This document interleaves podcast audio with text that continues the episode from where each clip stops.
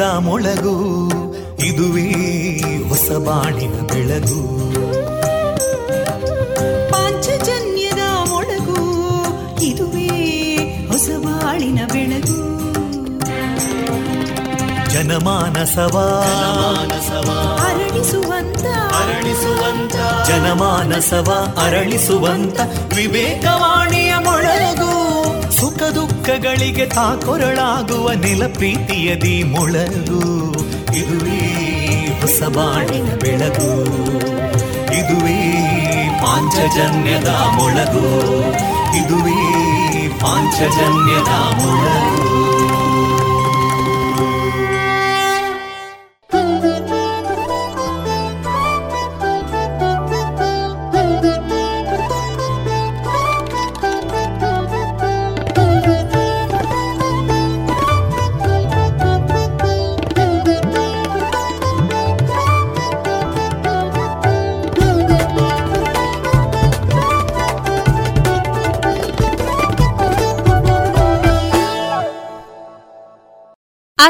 ಕೇಳುಗ ಬಾಂಧವರೆಲ್ಲರಿಗೂ ನಾನು ತೇಜಸ್ವಿ ರಾಜೇಶ್ ಮಾಡುವ ಪ್ರೀತಿಪೂರ್ವಕ ನಮಸ್ಕಾರಗಳು. Radio Panchajanya ninety point eight FM.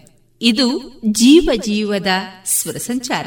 ಪ್ರಿಯ ಕೇಳುಗರೆಲ್ಲರಿಗೂ ಸೆಪ್ಟೆಂಬರ್ ಇಪ್ಪತ್ತ ಏಳು ಮಂಗಳವಾರದ ಶುಭಾಶಯಗಳನ್ನ ತಿಳಿಸಿದ ಆತ್ಮೀಯ ಕೇಳುಗ ಬಾಂಧವರೇ, ನಮ್ಮ ನಿಲಯದಿಂದ ಈ ದಿನ ಪ್ರಸಾರಗೊಳ್ಳಲಿರುವ ಕಾರ್ಯಕ್ರಮಗಳ ವಿವರಗಳು ಇಂತಿದೆ. ಮೊದಲಿಗೆ ಭಕ್ತಿ ಗೀತೆಗಳು ಮಾರುಕಟ್ಟೆದಾರಣೆ ಗೀತಾಮೃತ ಬಿಂದು, ವಿವೇಕಾನಂದ ಮಹಾವಿದ್ಯಾಲಯದ ಯಶಸ್ವಿ ವಿಭಾಗದ ವಿದ್ಯಾರ್ಥಿಗಳಿಂದ ನವರಾತ್ರಿ ವಿಶೇಷ ಕಾರ್ಯಕ್ರಮ, ಒಂದರಿಂದ ನಾಲ್ಕನೇ ತರಗತಿ ವಿಭಾಗದಲ್ಲಿ ನಡೆದಂತಹ ಭಕ್ತಿಗೀತೆ ಸ್ಪರ್ಧೆಯಲ್ಲಿ ಭಾಗವಹಿಸಿದ ವಿದ್ಯಾರ್ಥಿಗಳಿಂದ ಭಕ್ತಿಗೀತೆಯ ಧ್ವನಿ ಸಂಗ್ರಹ, ಕೃಷಿ ಲೋಕದಲ್ಲಿ ಹಲಸು ಬೆಳೆಗಳ ಮೌಲ್ಯವರ್ಧಿತ ಅನುಷ್ಠಾನದ ಕುರಿತು ಶ್ರೀಯುತ ವೆಂಕಟಕೃಷ್ಣ ಶರ್ಮಾ ಅವರೊಂದಿಗಿನ ಸಂವಾದ. ಖ್ಯಾತನಾಮರಿಂದ ಸಾಧನೆಗೆ ಸಾಧಕರ ಮಾರ್ಗದರ್ಶನ ನವೋನ್ನತಿಗೆ ದೇವಿಗೆ ಕಾರ್ಯಕ್ರಮ ನವರಾತ್ರಿ ನವೋನ್ನತಿ. ಕೊನೆಯಲ್ಲಿ ಮಧುರ ಗೀತೆಗಳು ಪ್ರಸಾರಗೊಳ್ಳಲಿದೆ.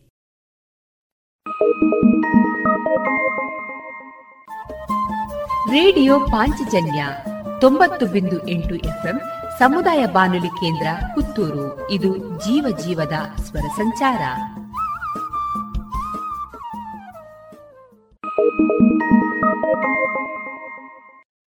ಇದೀಗ ಭಕ್ತಿ ಗೀತೆಗಳನ್ನ ಕೇಳೋಣ.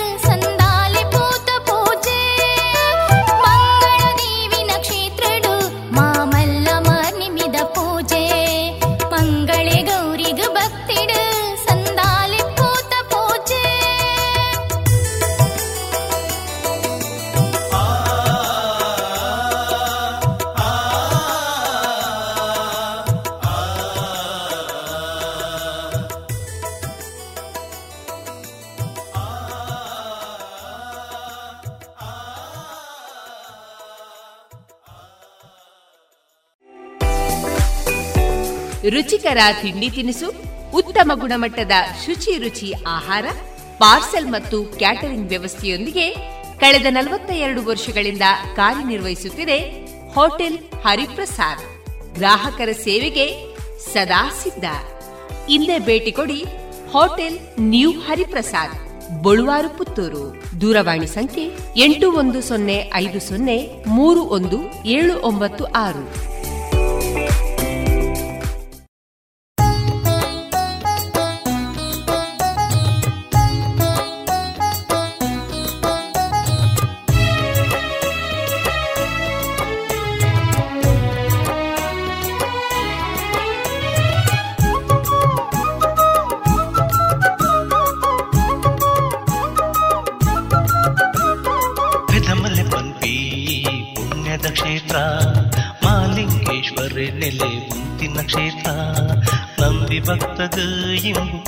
నక్షేత్ర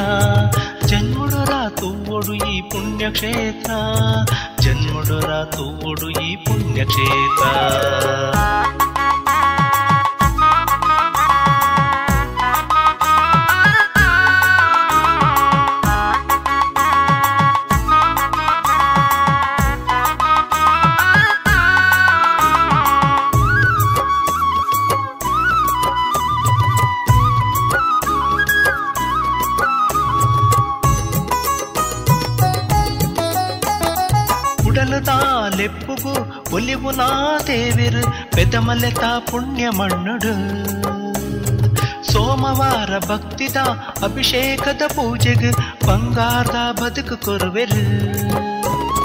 ಭಕ್ತಿದ ಪರಕೆಗೆ ಒಲಿದು ಸಂಕಷ್ಟನು ಮಾಜಾದ ಕೊರ್ದು. ಭಕ್ತಿದ ಪರಕೆಗೆ ಒಲಿದು ಸಂಕಷ್ಟನು ಮಾಜಾದ ಕೊರ್ದು. శ్రీక్షేత్రుడు నిలయాయిన శివశంకరే నమన్ మాతక పునా పెదమలేశ్వరే శ్రీక్షేత్రుడు నిలయాయిన శివశంకరే నమన్ మాతక పునా పెదమలేశ్వరే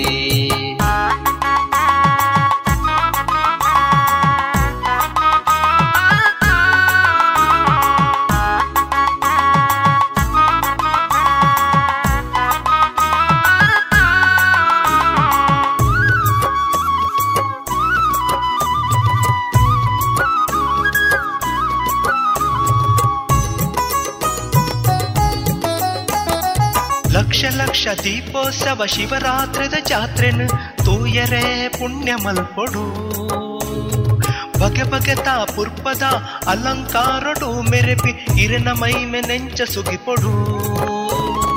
ಆದಿಶೇಷ ರಕ್ತೇಶ್ವರಿ ದೈವದ, ಅಣ್ಣಬ್ಬೆ ರಕ್ಷಕೆ ಕ್ಷೇತ್ರದ.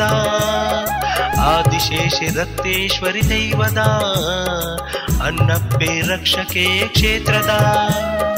ದೇವಿರಿನ ದೈವೊಳ್ಳೆನ ಮೈಮೆದ ಎಂಚಪನುಡು ಕಲೆ ನಿಲೆ ಕಾರ್ಣಿಕದ ದೇವಿರೆನ ದೈವೊಳ್ಳೆನ ಮೈಮೆದ ಎಂಚಪನುಡು ಕಲೆ ನಿಲೆ ಕಾರ್ಣಿಕದ ಬೆದಮಲೆ ಪನ್ಪಿ ಪುಣ್ಯದ ಕ್ಷೇತ್ರ ಮಾಲಿಂಗೇಶ್ವರ ನೆಲೆ ಮುಂತಿನ ಕ್ಷೇತ್ರ ನಂಬಿ ಭಕ್ತಗ ಎಂಬು ಕೊರ್ಪಿನ ಕ್ಷೇತ್ರ ಜನ್ಮುಡರ ತೂವಡು ಈ ಪುಣ್ಯಕ್ಷೇತ್ರ. ಜನ್ಮುಡರ ತೂವಡು ಈ ಪುಣ್ಯಕ್ಷೇತ್ರ.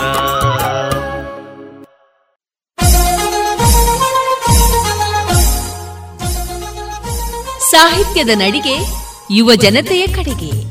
ಪುತ್ತೂರು ತಾಲೂಕು ಇಪ್ಪತ್ತ ಒಂದನೆಯ ಕನ್ನಡ ಸಾಹಿತ್ಯ ಸಮ್ಮೇಳನ. ಸೆಪ್ಟೆಂಬರ್ ಇಪ್ಪತ್ತ ಒಂಬತ್ತು ಮತ್ತು ಮೂವತ್ತರಂದು ಬಪ್ಪಳಿಗೆ ಅಂಬಿಕಾ ಕೇಂದ್ರೀಯ ವಿದ್ಯಾಲಯದ ಸಭಾಂಗಣದಲ್ಲಿ ಸಾಹಿತ್ಯದ ತೋರಣ. ಡಾಕ್ಟರ್ ಶ್ರೀಧರ್ ಹೆಚ್ಜಿ ಅವರ ಸರ್ವಾಧ್ಯಕ್ಷತೆಯಲ್ಲಿ ವಿವಿಧ ವಿಚಾರಗೋಷ್ಠಿ, ಸಾಂಸ್ಕೃತಿಕ ಸಮಾವೇಶ, ಸಮ್ಮೇಳನಕ್ಕೆ ಚಾಲನೆಯನ್ನ ನೀಡಲಿದ್ದಾರೆ ಡಾಕ್ಟರ್ ನಾಡೋಜ ಮಹೇಶ್ ಜೋಶಿ. ಸಾಹಿತ್ಯ ವೇದಿಕೆಯಲ್ಲಿ ಮೇಳೈಸಲಿದೆ ಕವಿಗೋಷ್ಠಿ, ವಿಚಾರಗೋಷ್ಠಿ, ಯುವ ಸಮಾವೇಶ, ಚಿಂತನೆ, ರಂಗಗೀತೆ, ಸಾಧಕರಿಗೆ ಸನ್ಮಾನ. ಬನ್ನಿ, ಸಾಹಿತ್ಯ ಹಬ್ಬದಲ್ಲಿ ಭಾಗಿಯಾಗಿ ಕನ್ನಡಾಂಬೆಯ ಪೂಜೆಯಲ್ಲಿ ಒಂದಾಗಿ. ಎಲ್ಲರಿಗೂ ಸ್ವಾಗತವನ್ನ ಬಯಸುತ್ತಿದೆ ಪುತ್ತೂರು ತಾಲೂಕು ಕನ್ನಡ ಸಾಹಿತ್ಯ ಪರಿಷತ್.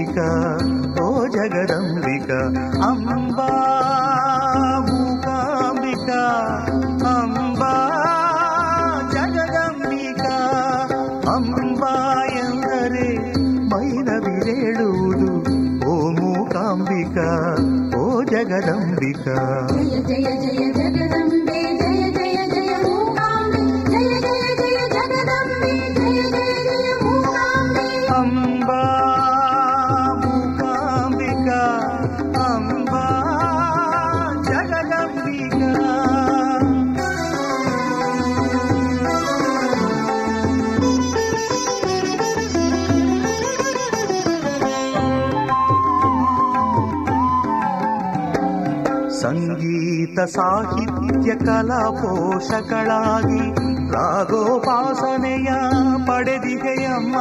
ಸಂಗೀತ, ಸಾಹಿತ್ಯ, ಕಲಾ ಪೋಷಕಳಾಗಿ ರಾಗೋಪಾಸನೆಯ ಪಡೆದಿದೆಯಮ್ಮ.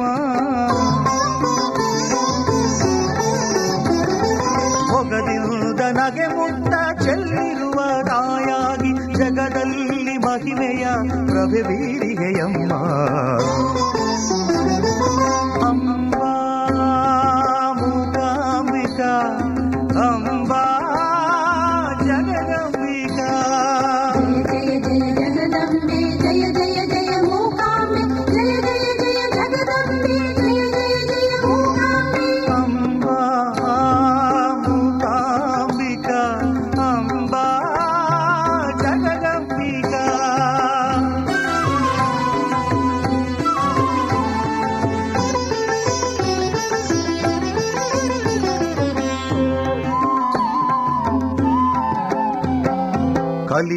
ಕಲಿಗಾಲದ ಜನರ ತುರಿತವ ಹರಿಸಲು ಕೊಲ್ಲೂರಿಗೆ ನೀ ಬಂದೇ ಏನಮ್ಮ ಕಲಿಗಾಲದ ಜನರ ತುರಿತವ ಹರಿಸಲು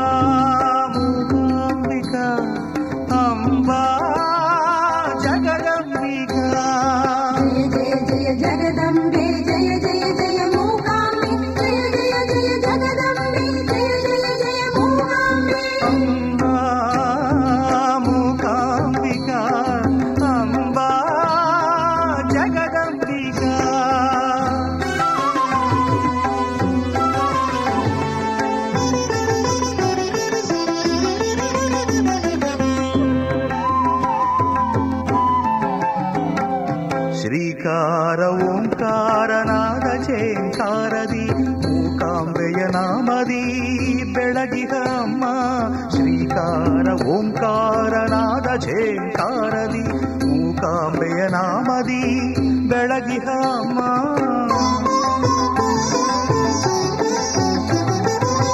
ಶ್ರೀಕರಿ ಶುಭಕರಿ ಭಕ್ತರ ಹೃದಯದಿ ಸಾಕ್ಷಾತ್ಕರಿಸಿ ನೆಲಸುಬಾರಮ್ಮ ಅಂಬಾ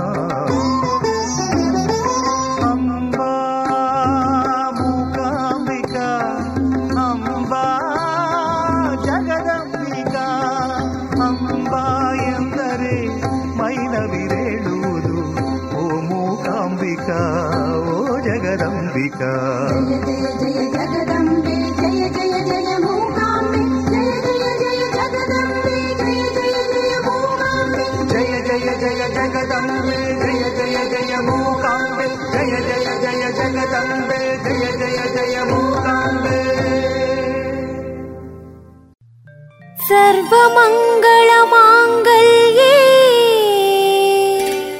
शिवे सर्वार्थसाधिके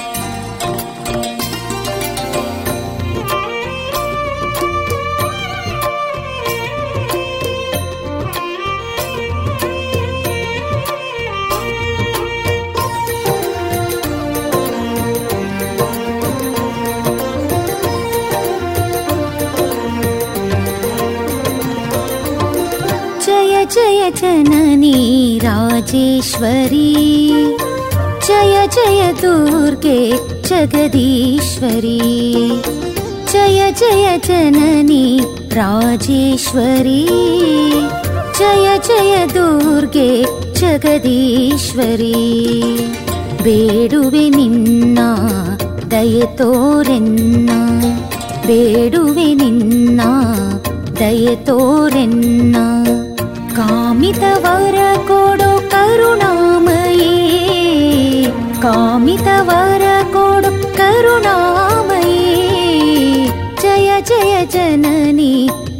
राजेश्वरी जय जय दुर्गे जगदीश्वरी।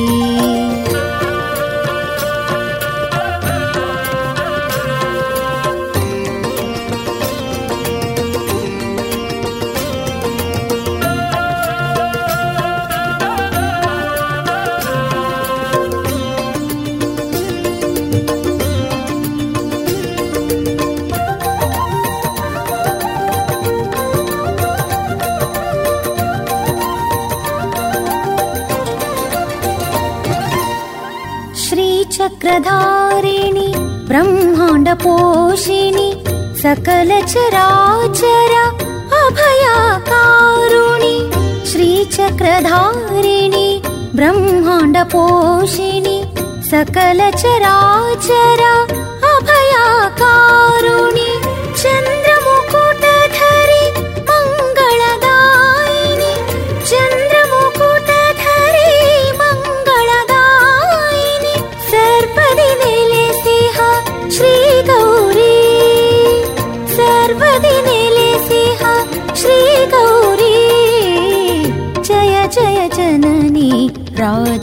राजेश्वरी जय जय दुर्गे जगदीश्वरी।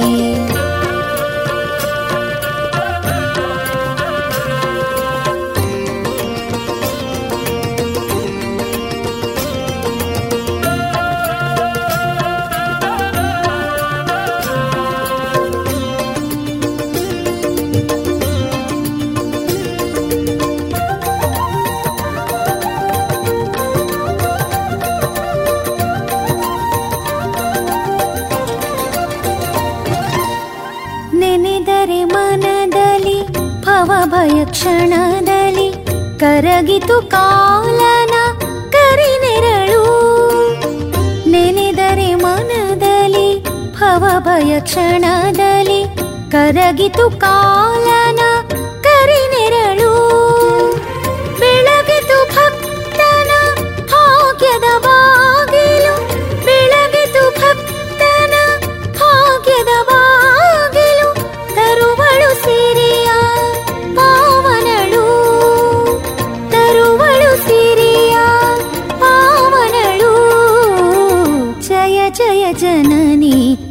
ರಾಜೇಶ್ವರಿ ಜಯ ಜಯ ದುರ್ಗೆ ಜಗದೀಶ್ವರಿ ಜಯ ಜಯ ಜನನಿ ರಾಜೇಶ್ವರಿ ಜಯ ಜಯ ದುರ್ಗೆ ಜಗದೀಶ್ವರಿ ಬೇಡುವೆ ನಿನ್ನ ದಯೆ ತೋರೆನ್ನ ಬೇಡುವೆ ನಿನ್ನ ದಯೆ ತೋರೆನ್ನ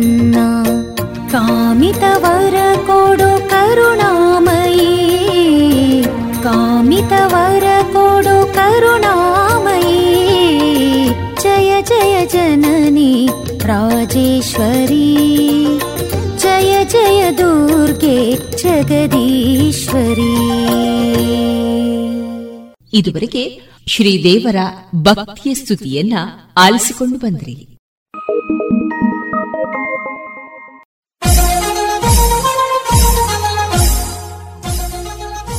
ಸಾಹಿತ್ಯದ ನಡಿಗೆ ಯುವ ಜನತೆಯ ಕಡೆಗೆ. ಪುತ್ತೂರು ತಾಲೂಕು ಇಪ್ಪತ್ತ ಒಂದನೆಯ ಕನ್ನಡ ಸಾಹಿತ್ಯ ಸಮ್ಮೇಳನ. ಸೆಪ್ಟೆಂಬರ್ ಇಪ್ಪತ್ತ ಒಂಬತ್ತು ಮತ್ತು ಮೂವತ್ತರಂದು ಬಪ್ಪಳಿಗೆ ಅಂಬಿಕಾ ಕೇಂದ್ರೀಯ ವಿದ್ಯಾಲಯದ ಸಭಾಂಗಣದಲ್ಲಿ ಸಾಹಿತ್ಯದ ತೋರಣ. ಡಾಕ್ಟರ್ ಶ್ರೀಧರ್ ಹೆಚ್ಜಿ ಅವರ ಸರ್ವಾಧ್ಯಕ್ಷತೆಯಲ್ಲಿ ವಿವಿಧ ವಿಚಾರಗೋಷ್ಠಿ, ಸಾಂಸ್ಕೃತಿಕ ಸಮಾವೇಶ, ಸಮ್ಮೇಳನಕ್ಕೆ ಚಾಲನೆಯನ್ನ ನೀಡಲಿದ್ದಾರೆ ಡಾಕ್ಟರ್ ನಾಡೋಜ ಮಹೇಶ್ ಜೋಶಿ. ಸಾಹಿತ್ಯ ವೇದಿಕೆಯಲ್ಲಿ ಮೇಳೈಸಲಿದೆ ಕವಿಗೋಷ್ಠಿ, ವಿಚಾರಗೋಷ್ಠಿ, ಯುವ ಸಮಾವೇಶ ಚಿಂತನೆ, ರಂಗಗೀತೆ, ಸಾಧಕರಿಗೆ ಸನ್ಮಾನ. ಬನ್ನಿ, ಸಾಹಿತ್ಯ ಹಬ್ಬದಲ್ಲಿ ಭಾಗಿಯಾಗಿ ಕನ್ನಡಾಂಬೆಯ ಪೂಜೆಯಲ್ಲಿ ಒಂದಾಗಿ. ಎಲ್ಲರಿಗೂ ಸ್ವಾಗತವನ್ನ ಬಯಸುತ್ತಿದೆ ಪುತ್ತೂರು ತಾಲೂಕು ಕನ್ನಡ ಸಾಹಿತ್ಯ ಪರಿಷತ್.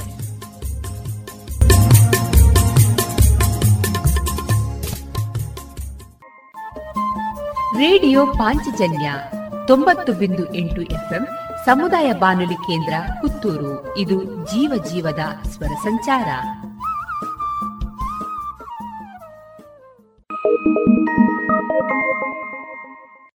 ಮಾರುಕಟ್ಟೆ ಧಾರಣೆ ಇದ್ದಿದೆ ಹೊಸ ಅಡಿಕೆ ನಾಲ್ಕೂರರಿಂದ ನಾಲ್ಕನೂರ ಎಪ್ಪತ್ತ ಐದು ಹಳೆ ಅಡಿಕೆ ಐನೂರರಿಂದ ಐನೂರ ಅರವತ್ತು ಡಬಲ್ ಚೋಲ್ ಐನೂರ ಇಪ್ಪತ್ತರಿಂದ ಐನೂರ ಅರವತ್ತು ಹಳೆ ಪಟೋರ ಮುನ್ನೂರ ಐವತ್ತರಿಂದ ಮುನ್ನೂರ ಎಂಬತ್ತು ಹೊಸ ಪಟೋರ ಮುನ್ನೂರರಿಂದ ಮುನ್ನೂರ ಎಂಬತ್ತು, ಹೊಸ ಉಳ್ಳಿಗಡ್ಡೆ ಇನ್ನೂರರಿಂದ ಮುನ್ನೂರು, ಹೊಸ ಕರಿಗೋಟು ಇನ್ನೂರರಿಂದ ಇನ್ನೂರ ಎಪ್ಪತ್ತ ಐದು ಕಾಳುಮೆಣಸು ಮುನ್ನೂರ ಎಂಬತ್ತ ಒಂದರಿಂದ ನಾಲ್ಕನೂರ ತೊಂಬತ್ತ ಐದು ಒಣಕೊಕ್ಕೋ ನೂರ ತೊಂಬತ್ತರಿಂದ ಇನ್ನೂರ ಹತ್ತು, ಹಸಿಕೊಕ್ಕೋ ನಲವತ್ತ ಐದರಿಂದ ಐವತ್ತ ಐದು ರಬ್ಬರ್ ಧಾರಣೆ, ಗ್ರೇಡ್, ಆರ್ಎಸ್ಎಸ್ ಫೋರ್ ನೂರ ನಲವತ್ತ ಐದು ರೂಪಾಯಿ ಐವತ್ತು ಪೈಸೆ, ಆರ್ಎಸ್ಎಸ್ ಫೈವ್ ನೂರ ಮೂವತ್ತ ಐದು ರೂಪಾಯಿ, ಲಾಟ್ ನೂರ ಮೂವತ್ತು ರೂಪಾಯಿ ಸ್ಕ್ರ್ಯಾಪ್ ಅರವತ್ತ ಎಂಟರಿಂದ ಎಪ್ಪತ್ತೆಂಟು ರೂಪಾಯಿ. ರೇಡಿಯೋ ಪಾಂಚಜನ್ಯ ತೊಂಬತ್ತು ಬಿಂದು ಎಂಟು ಎಫ್ಎಂ ಸಮುದಾಯ ಬಾನುಲಿ ಕೇಂದ್ರ ಪುತ್ತೂರು. ಇದು ಜೀವ ಜೀವದ ಸ್ವರ ಸಂಚಾರ.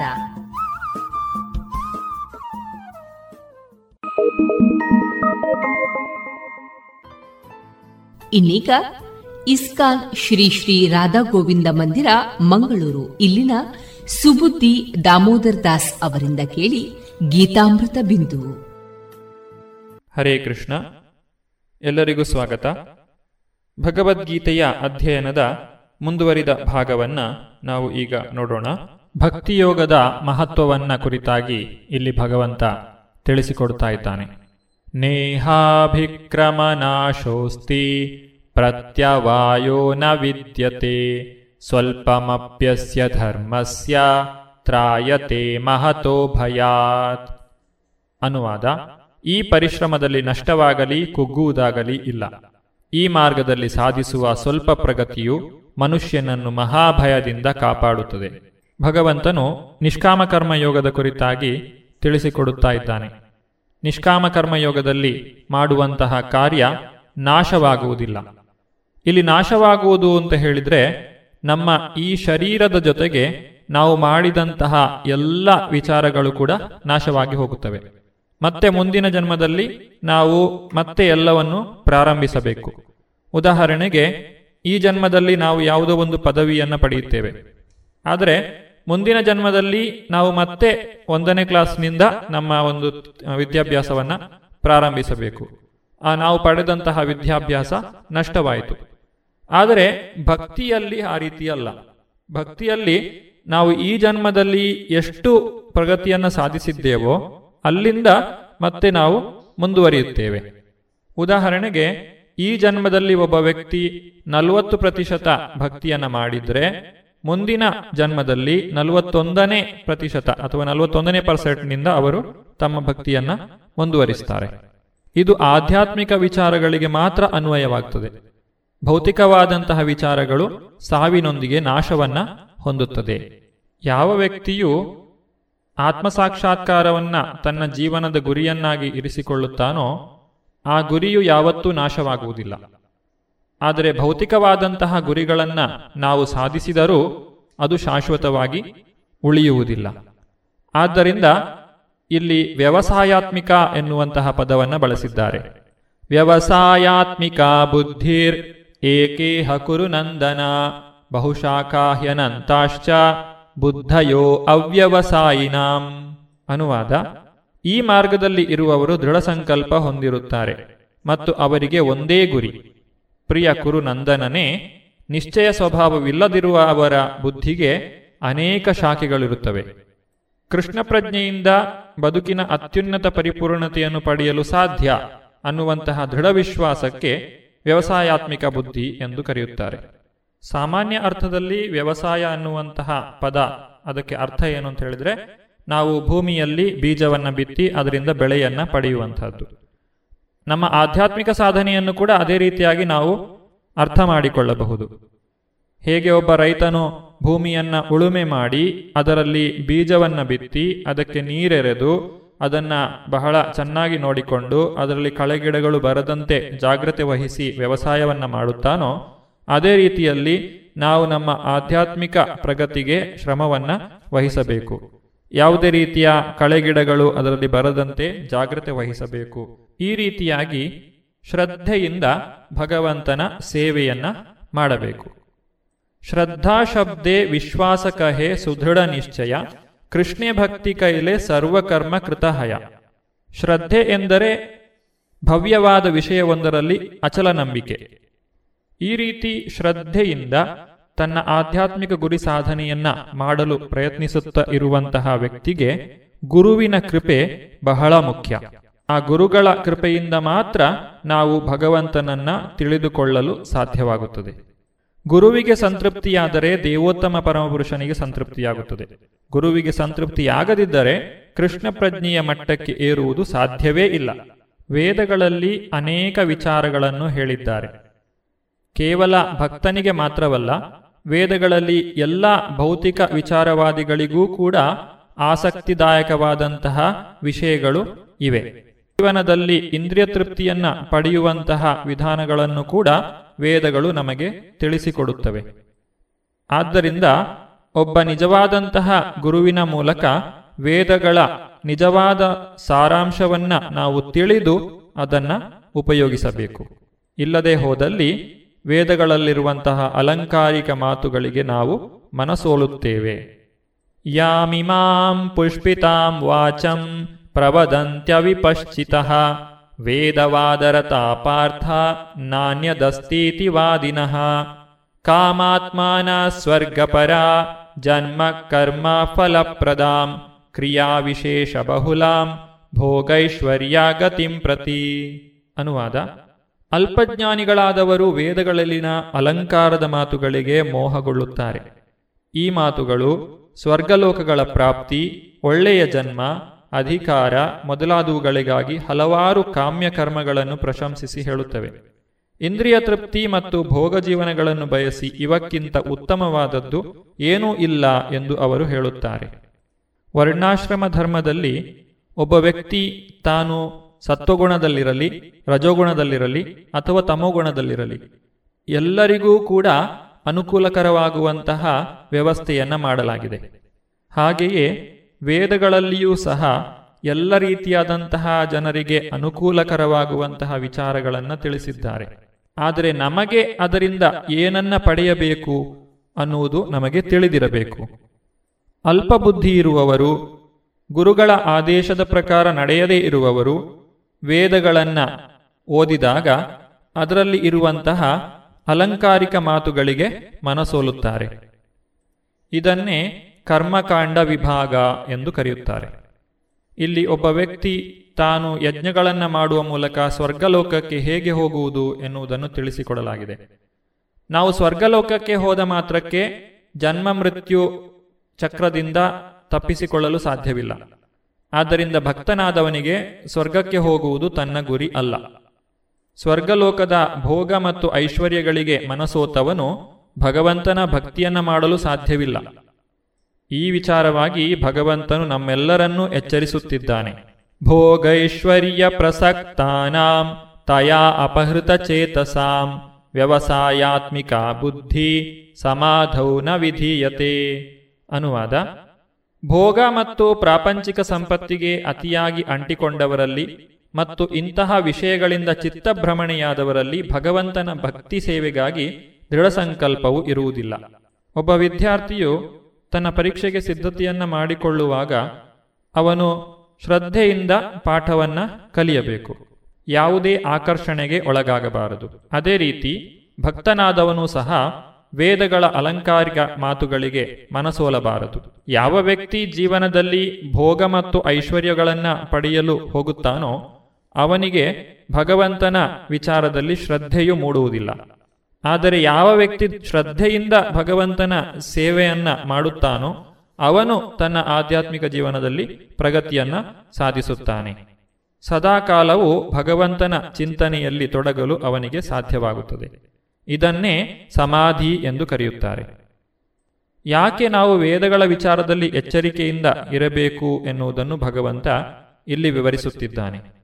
ತ್ರೈಗುಣ್ಯ ವಿಷಯ ವೇದ ನಿಸ್ತ್ರೈಗುಣ್ಯೋ ಭವಾರ್ಜುನ ನಿರ್ದ್ವಂದ್ವೋ ನಿತ್ಯ ಸತ್ವಸ್ಥೋ ನಿರ್ಯೋಗಕ್ಷೇಮ ಆತ್ಮವಾನ್ ಅನುವಾದ ವೇದಗಳು ಬಹುಮಟ್ಟಿಗೆ ತ್ರೈಗುಣ್ಯದ ವಿಷಯವನ್ನು ಹೇಳುತ್ತವೆ. ಅರ್ಜುನ, ನೀನು ತ್ರೈಗುಣ್ಯಗಳನ್ನು ಮೀರಿದವನಾಗು. ಎಲ್ಲ ದ್ವಂದ್ವಗಳಿಂದ ಮುಕ್ತನಾಗಿರು. ಲಾಭ ಮತ್ತು ಯೋಗಕ್ಷೇಮಗಳನ್ನು ಕುರಿತು ಚಿಂತೆಯಿಲ್ಲದವನಾಗು. ಆತ್ಮನಲ್ಲಿ ನಿಷ್ಠನಾಗು. ಗುಣಗಳಲ್ಲಿ ಮೂರು ವಿಧ. ಸತ್ವಗುಣ, ರಜೋಗುಣ ಮತ್ತು ತಮೋಗುಣ. ಸತ್ವಗುಣವು ಶುದ್ಧವಾದದ್ದು, ರಜೋಗುಣವು ಅತ್ಯಂತ ಚಟುವಟಿಕೆಯಿಂದ ಕೂಡಿದ್ದು ಮತ್ತು ತಮೋಗುಣವು ಸೋಮಾರಿತನದಿಂದ ಕೂಡಿರುವಂತಹದ್ದು. ಈ ಮೂರು ಗುಣಗಳು ನಮ್ಮನ್ನ ಐಹಿಕ ಪ್ರಪಂಚದಲ್ಲಿ ಬಂಧಿಸುತ್ತವೆ. ಫಲಾಕಾಂಕ್ಷಿ ಕರ್ಮಗಳನ್ನು ಮಾಡುವುದು ಹೇಗೆ ಎಂದು ತಿಳಿಸುವಂತಹ ವೇದಗಳು ಈ ತ್ರಿಗುಣಗಳ ವಿಚಾರವಾಗಿ ನಮಗೆ ತಿಳಿಸುತ್ತದೆ. ಆದರೆ ಯಾವ ವ್ಯಕ್ತಿ ಭಕ್ತಿಯನ್ನ ಅಭ್ಯಾಸ ಮಾಡುತ್ತಿದ್ದಾನೆಯೋ ಅವನು ತ್ರಿಗುಣಗಳನ್ನು ಮೀರಿ ನಿಲ್ಲಬೇಕು. ಏಕೆಂದರೆ ಸತ್ವಗುಣವು ಕೂಡ ಬಂಧನವನ್ನ ಉಂಟು ಮಾಡುತ್ತದೆ ಸತ್ವಗುಣದಲ್ಲಿ ಒಬ್ಬ ವ್ಯಕ್ತಿ ಜ್ಞಾನವನ್ನು ಬೆಳೆಸಿಕೊಳ್ಳುತ್ತಾನೆ. ಇದರಿಂದ ಅವನಿಗೆ ಅಹಂಕಾರವು ಬಂದು ಆತನು ರಜೋಗುಣಕ್ಕೆ ಇಳಿಯಬಹುದು. ಅಥವಾ ಸತ್ವಗುಣದಲ್ಲಿ ವ್ಯಕ್ತಿಯು ಬಹಳ ಶಾಂತನಾಗುತ್ತಾನೆ. ಇದರಿಂದ ಸೋಮಾರಿತನವನ್ನು ಬೆಳೆಸಿಕೊಂಡು ಅವನು ತಮೋಗುಣಕ್ಕೂ ಇಳಿಯಬಹುದು. ಆದ್ದರಿಂದ ಸತ್ವಗುಣ, ರಜೋಗುಣ, ತಮೋಗುಣ ಮೂರೂ ಕೂಡ ಬಂಧನಕರ. ಈ ಮೂರೂ ಗುಣಗಳನ್ನು ಮೀರಿದಾಗ ವ್ಯಕ್ತಿಯು ಶುದ್ಧ ಸತ್ವಕ್ಕೆ ಬರುತ್ತಾನೆ. ಈ ಶುದ್ಧ ಸತ್ವದಲ್ಲಿ ನಾವು ಭಗವಂತನ ಧ್ಯಾನವನ್ನು ಮಾಡಲು ಸಾಧ್ಯ. ಇದುವೇ ವೇದಗಳ ನಿಜವಾದ ಗುರಿ. ಇದುವರೆಗೆ ಇಸ್ಕಾನ್ ಶ್ರೀ ಶ್ರೀ ರಾಧಾ ಗೋವಿಂದ ಮಂದಿರ, ಮಂಗಳೂರು. ಇಲ್ಲಿನ ಸುಬುದ್ದಿ ದಾಮೋದರ ದಾಸ್ ಅವರಿಂದ ಗೀತಾಮೃತ ಬಿಂದು ಆಲಿಸಿದ್ರಿ.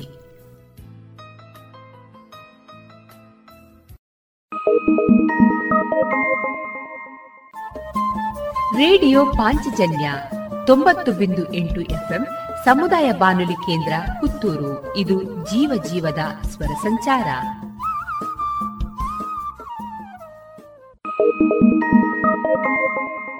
ಇನ್ನು ಮುಂದೆ ಕೇಳಿ. ವಿವೇಕಾನಂದ ಮಹಾವಿದ್ಯಾಲಯದ ಯಶಸ್ ವಿಭಾಗದ ವಿದ್ಯಾರ್ಥಿಗಳಿಂದ ನವರಾತ್ರಿ ವಿಶೇಷ ಕಾರ್ಯಕ್ರಮ. ಎಲ್ಲರಿಗೂ ನವರಾತ್ರಿಯ ಶುಭಾಶಯಗಳು. ನನ್ನ ಹೆಸರು ಜನ್ಯಶ್ರೀ ಕೆ ನಾನು ಯಶಸ್ನ ವಿದ್ಯಾರ್ಥಿನಿಯಾಗಿದ್ದೇನೆ. ಇಂದು ನವರಾತ್ರಿಯ ಎರಡನೆಯ ದಿನವಾಗಿದೆ. ಈ ದಿನದಂದು ದುರ್ಗೆಯನ್ನು ಬ್ರಹ್ಮಚಾರಿಣಿ ಎಂದು ಆರಾಧಿಸಲಾಗುತ್ತದೆ. ನವರಾತ್ರಿಯ ಎರಡನೇ ದಿನ ಬ್ರಹ್ಮಚಾರಿಣಿಯ ಆರಾಧನೆ ಮಾಡಲಾಗುತ್ತದೆ. ಬ್ರಹ್ಮಚಾರಿಣಿ ಎಂದರೆ ಇನ್ನೂ ಮದುವೆಯಾಗದಿರುವ ಯುವತಿ ಎಂದರ್ಥ. ಸೌಮ್ಯಳು ಶಾಂತ ಸ್ವಭಾವವನ್ನು ಧರಿಸಿರುವ ಬ್ರಹ್ಮಚಾರಿಣಿಯು ಮನಸ್ಸನ್ನು ಪ್ರಶಾಂತಗೊಳಿಸಿ ಆತ್ಮವಿಶ್ವಾಸವನ್ನು ಹೆಚ್ಚಿಸುತ್ತಾಳೆ. ಈ ಬ್ರಹ್ಮಚಾರಿಣಿ ದೇವಿಯ ಅವತಾರದ ಹಿಂದೆ ಒಂದು ಕಥೆ ಇದೆ. ದಕ್ಷ ಮಹಾರಾಜನ ಮಗಳಾದ ಸತೀದೇವಿ ಯಜ್ಞದ ಬೆಂಕಿಗೆ ಆಹುತಿಯಾದ ನಂತರ ಪರ್ವತಗಳ ರಾಜನಾದ ಹಿಮವಂತನ ಮಗಳಾಗಿ ಪಾರ್ವತಿಯಾಗಿ ಜನಿಸುತ್ತಾಳೆ. ಇವಳನ್ನು ಹೇಮವತಿ ಎಂದು ಕರೆಯಲಾಗುತ್ತದೆ. ಮುಂದೆ ಪಾರ್ವತಿಯು ಯೌವನಾವಸ್ಥೆಗೆ ಬಂದಾಗ ನಾರದ ಮುನಿಯು ಭೇಟಿಯಾಗುತ್ತಾನೆ.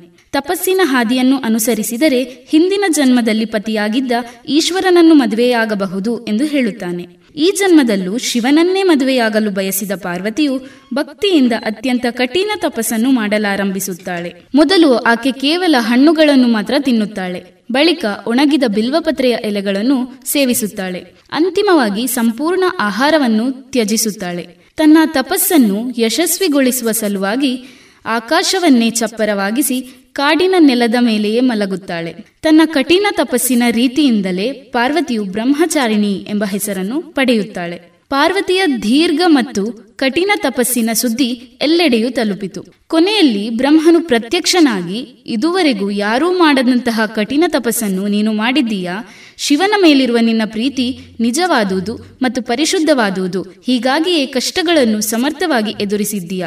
ಈ ಜನ್ಮದಲ್ಲಿ ಶಿವನನ್ನೇ ಪತಿಯಾಗಿ ಪಡೆಯುವೆ ಎಂದು ಆಶೀರ್ವದಿಸಿದರು. ಹೀಗೆ ಕಠೋರ ತಪಸ್ಸು ಮಾಡಿದ ಪಾರ್ವತಿಯು ಬ್ರಹ್ಮಚಾರಿಣಿ ಎಂಬ ಹೆಸರನ್ನು ಪಡೆಯುತ್ತಾಳೆ. ಬ್ರಹ್ಮಚಾರಿಣಿಯ ಈ ಅವತಾರದಲ್ಲಿ ಬಲಗೈಯಲ್ಲಿ ಜಪಮಾಲೆ ಹಾಗೂ ಎಡಗೈಯಲ್ಲಿ ಕಮಂಡಲವನ್ನು ಹಿಡಿದಿರುವ ದುರ್ಗೆಯ ರೂಪವನ್ನು ಕಾಣಬಹುದು. ನವರಾತ್ರಿಯ ವೇಳೆ ಭಕ್ತರು ಉಪವಾಸ ಮಾಡುತ್ತಾರೆ. ಬ್ರಹ್ಮಚಾರಿಣಿ ದೇವಿಯನ್ನು ಎರಡನೇ ದಿನ ಪೂಜಿಸುವುದರಿಂದ ಭಕ್ತರಿಗೆ ಯಾವುದೇ ತೊಂದರೆ ಇಲ್ಲದೆ ತಮ್ಮ ಕರ್ತವ್ಯವನ್ನು ಪೂರೈಸಲು ಸಾಧ್ಯವಾಗುವುದು. ಬ್ರಹ್ಮಚಾರಿಣಿಯ ಆರಾಧನೆಯಿಂದ ತಪಸ್ಸು, ವೈರಾಗ್ಯ, ಸದಾಚಾರ ಪ್ರಾಪ್ತಿಯಾಗುತ್ತವೆ. ನವರಾತ್ರಿಯು ನಮಗೆಲ್ಲರಿಗೂ ಶುಭವನ್ನು ತರಲಿ. ಧನ್ಯವಾದಗಳು.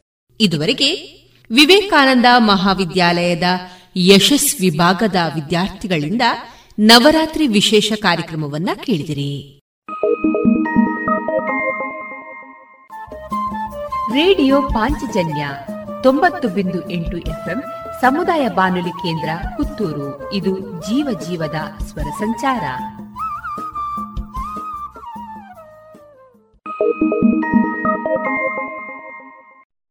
ಇನ್ನು ಮುಂದೆ ರೇಡಿಯೋ ಪಾಂಚಜನ್ಯ ಮತ್ತು ಇನ್ನರ್ವಿಲ್ ಸಹಯೋಗದಲ್ಲಿ ಒಂದರಿಂದ ನಾಲ್ಕನೇ ತರಗತಿ ವಿಭಾಗದಲ್ಲಿ ನಡೆದ ಭಕ್ತಿ ಗೀತೆ ಸ್ಪರ್ಧೆಯಲ್ಲಿ ಭಾಗವಹಿಸಿದ ವಿದ್ಯಾರ್ಥಿಗಳಿಂದ ಇದೀಗ ಕೇಳಿ ಭಕ್ತಿ ಗೀತೆ. ನನ್ನ ಹೆಸರು ಅಭಿಜ್ಞಾ. ನಾನು ವಿವೇಕಾನಂದ ಸ್ಕೂಲಲ್ಲಿ ಓದ್ತಿದ್ದೀನಿ. ಹುತ್ತದಿಂದ ಎದ್ದು ಬಂದು ಭಕ್ತರನ್ನು ಕಾಯುವಂತ ನಾಗರೂಪ ಧರಿಸಿ ಬಂದ ಸುಬ್ರಹ್ಮಣ್ಯ. ಹುತ್ತದಿಂದ ಎದ್ದು ಬಂದು ಭಕ್ತರನ್ನು ಕಾಯುವಂತ ನಾಗರೂಪ ಧರಿಸಿ ಬಂದ ಸುಬ್ರಹ್ಮಣ್ಯ. ಶೂರನೀತಾ, ಸುರಧೀರನೀತಾ ಶೂರನೀತಾ, ಸುರಧೀರನೀತಾ, ಸ್ವಾಮಿ ಸ್ಕಂದ ಸ್ವಾಮಿ, ಗತಿ ನೀನೆ ಎಂದೇ ಸುಬ್ರಹ್ಮಣ್ಯ.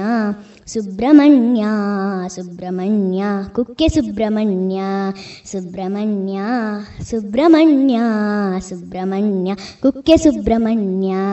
ಪಾರ್ವತಿಯ ಮುದ್ದು ಕಂದ ತಾರಕನ ಕೊಂದ ಧೀರ ಕುಕ್ಕೆ ಕ್ಷೇತ್ರದಲ್ಲಿ ನಿಂತ ಕಾರ್ತಿಕೇಯ, ಕುಕ್ಕೆ ಸುಬ್ರಹ್ಮಣ್ಯ. ಪಾರ್ವತಿಯ ಮುದ್ದು ಕಂದ ತಾರಕನ ಕೊಂದ ಧೀರ ಕುಕ್ಕೆ ಕ್ಷೇತ್ರದಲ್ಲಿ ನಿಂತ ಕಾರ್ತಿಕೇಯ, ಕುಕ್ಕೆ ಸುಬ್ರಹ್ಮಣ್ಯ. ಕೈಲಾಸದಿ ಇಳಿದು ಬಂದು ಭೂಲೋಕವ ಸುತ್ತಿ ಬಂದು ಹುಕ್ಕಿ ಕ್ಷೇತ್ರದಲ್ಲಿ ನಿಂತ ಸ್ಕಂದ ಸ್ವಾಮಿ, ನೀನು ಗೌರಿತನಯ ರೋಗರುಜಿನ ದೋಷಗಳಿಗೆ ಮುಕ್ತಿಯನ್ನು ನೀಡುವ ದೇವ, ನೀನು ಸುಬ್ರಹ್ಮಣ್ಯ ಹರಸಯ್ಯ, ದೇವ ಹರಸಯ್ಯ. ರೋಗರುಜಿನ ದೋಷಗಳಿಗೆ ಮುಕ್ತಿಯನ್ನು ನೀಡುವಂತ ದೇವ, ನೀನು ಸುಬ್ರಹ್ಮಣ್ಯ ಹರಸಯ್ಯ, ದೇವ ಹರಸಯ್ಯ. ಹುತ್ತದಿಂದ ಎದ್ದು ಬಂದು ಭಕ್ತರನ್ನು ಕಾಯುವಂತ ನಾಗರೂಪ ಧರಿಸಿ ಬಂದ ಸುಬ್ರಹ್ಮಣ್ಯ. ಹುತ್ತದಿಂದ ಎದ್ದು ಬಂದು ಭಕ್ತರನ್ನು ಕಾಯುವಂತ ನಾಗರೂಪ ಧರಿಸಿ ಬಂದ Subrahmanya. Subrahmanya Subrahmanya. Thank you radio Panchajanya ತೊಂಬತ್ತು ಬಿಂದು ಎಂಟು ಎಫ್ಎಂ ಸಮುದಾಯ ಬಾನುಲಿ ಕೇಂದ್ರ ಪುತ್ತೂರು. ಇದು ಜೀವ ಜೀವದ ಸ್ವರ ಸಂಚಾರ.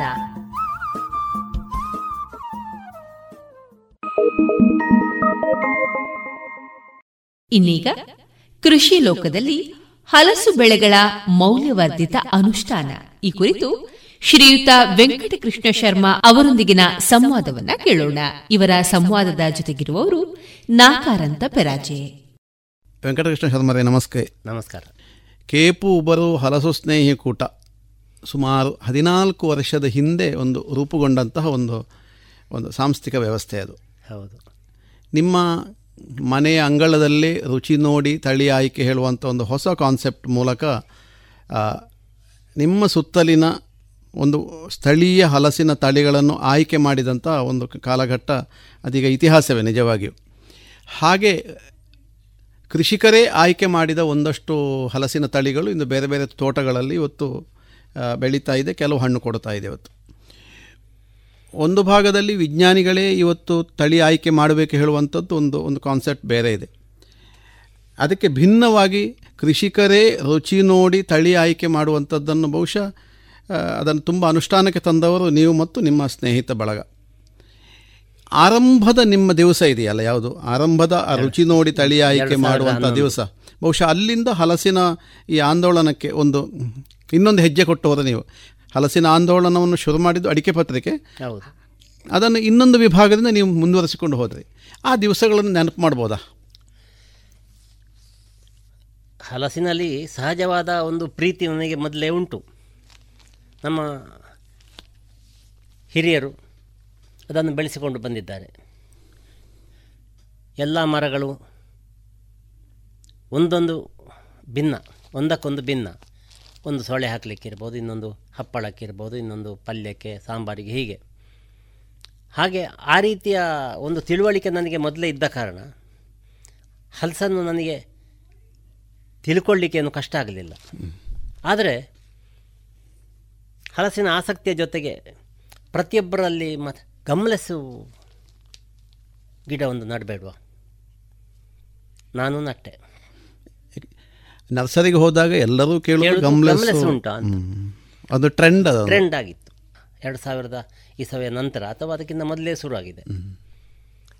ಆದರೆ ಗಮ್ಲೆಸ್ ಹಣ್ಣಾಗುವುದನ್ನು ತಿಳ್ಕೊಳ್ಳೋದು ತುಂಬ ಕಷ್ಟ.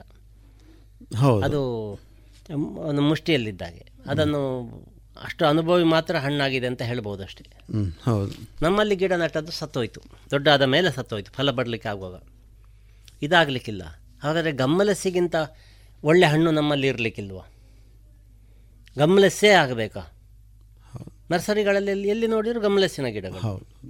ಬಹುಶಃ ಆ ಕಾಲಘಟ್ಟದಲ್ಲಿ ನಿಮಗೆ ಗಮ್ಲೆಸ್ಗಳ ಒಂದು ದೊಡ್ಡ ಧಾವಂತ ಇತ್ತು ಎಲ್ಲ ಕಡೆ ಆದರೆ ಅಷ್ಟು ಗಿಡಗಳಾದ ಲೆಕ್ಕದಲ್ಲಿ ನಮ್ಮ ಊರಿನಲ್ಲಿ ಅದೆಲ್ಲ ಎಲ್ಲಿಯೂ ಫಸಲು ಕೊಟ್ಟದ್ದು ಅಂತ ಅಂತ ಕಾಣಲಿಲ್ಲ. ಈಗ ಕೆಲವೇ ಮನೆಗಳಲ್ಲಿ ಉಂಟು ಇಲ್ಲ ಅಂತ ಇಲ್ಲ.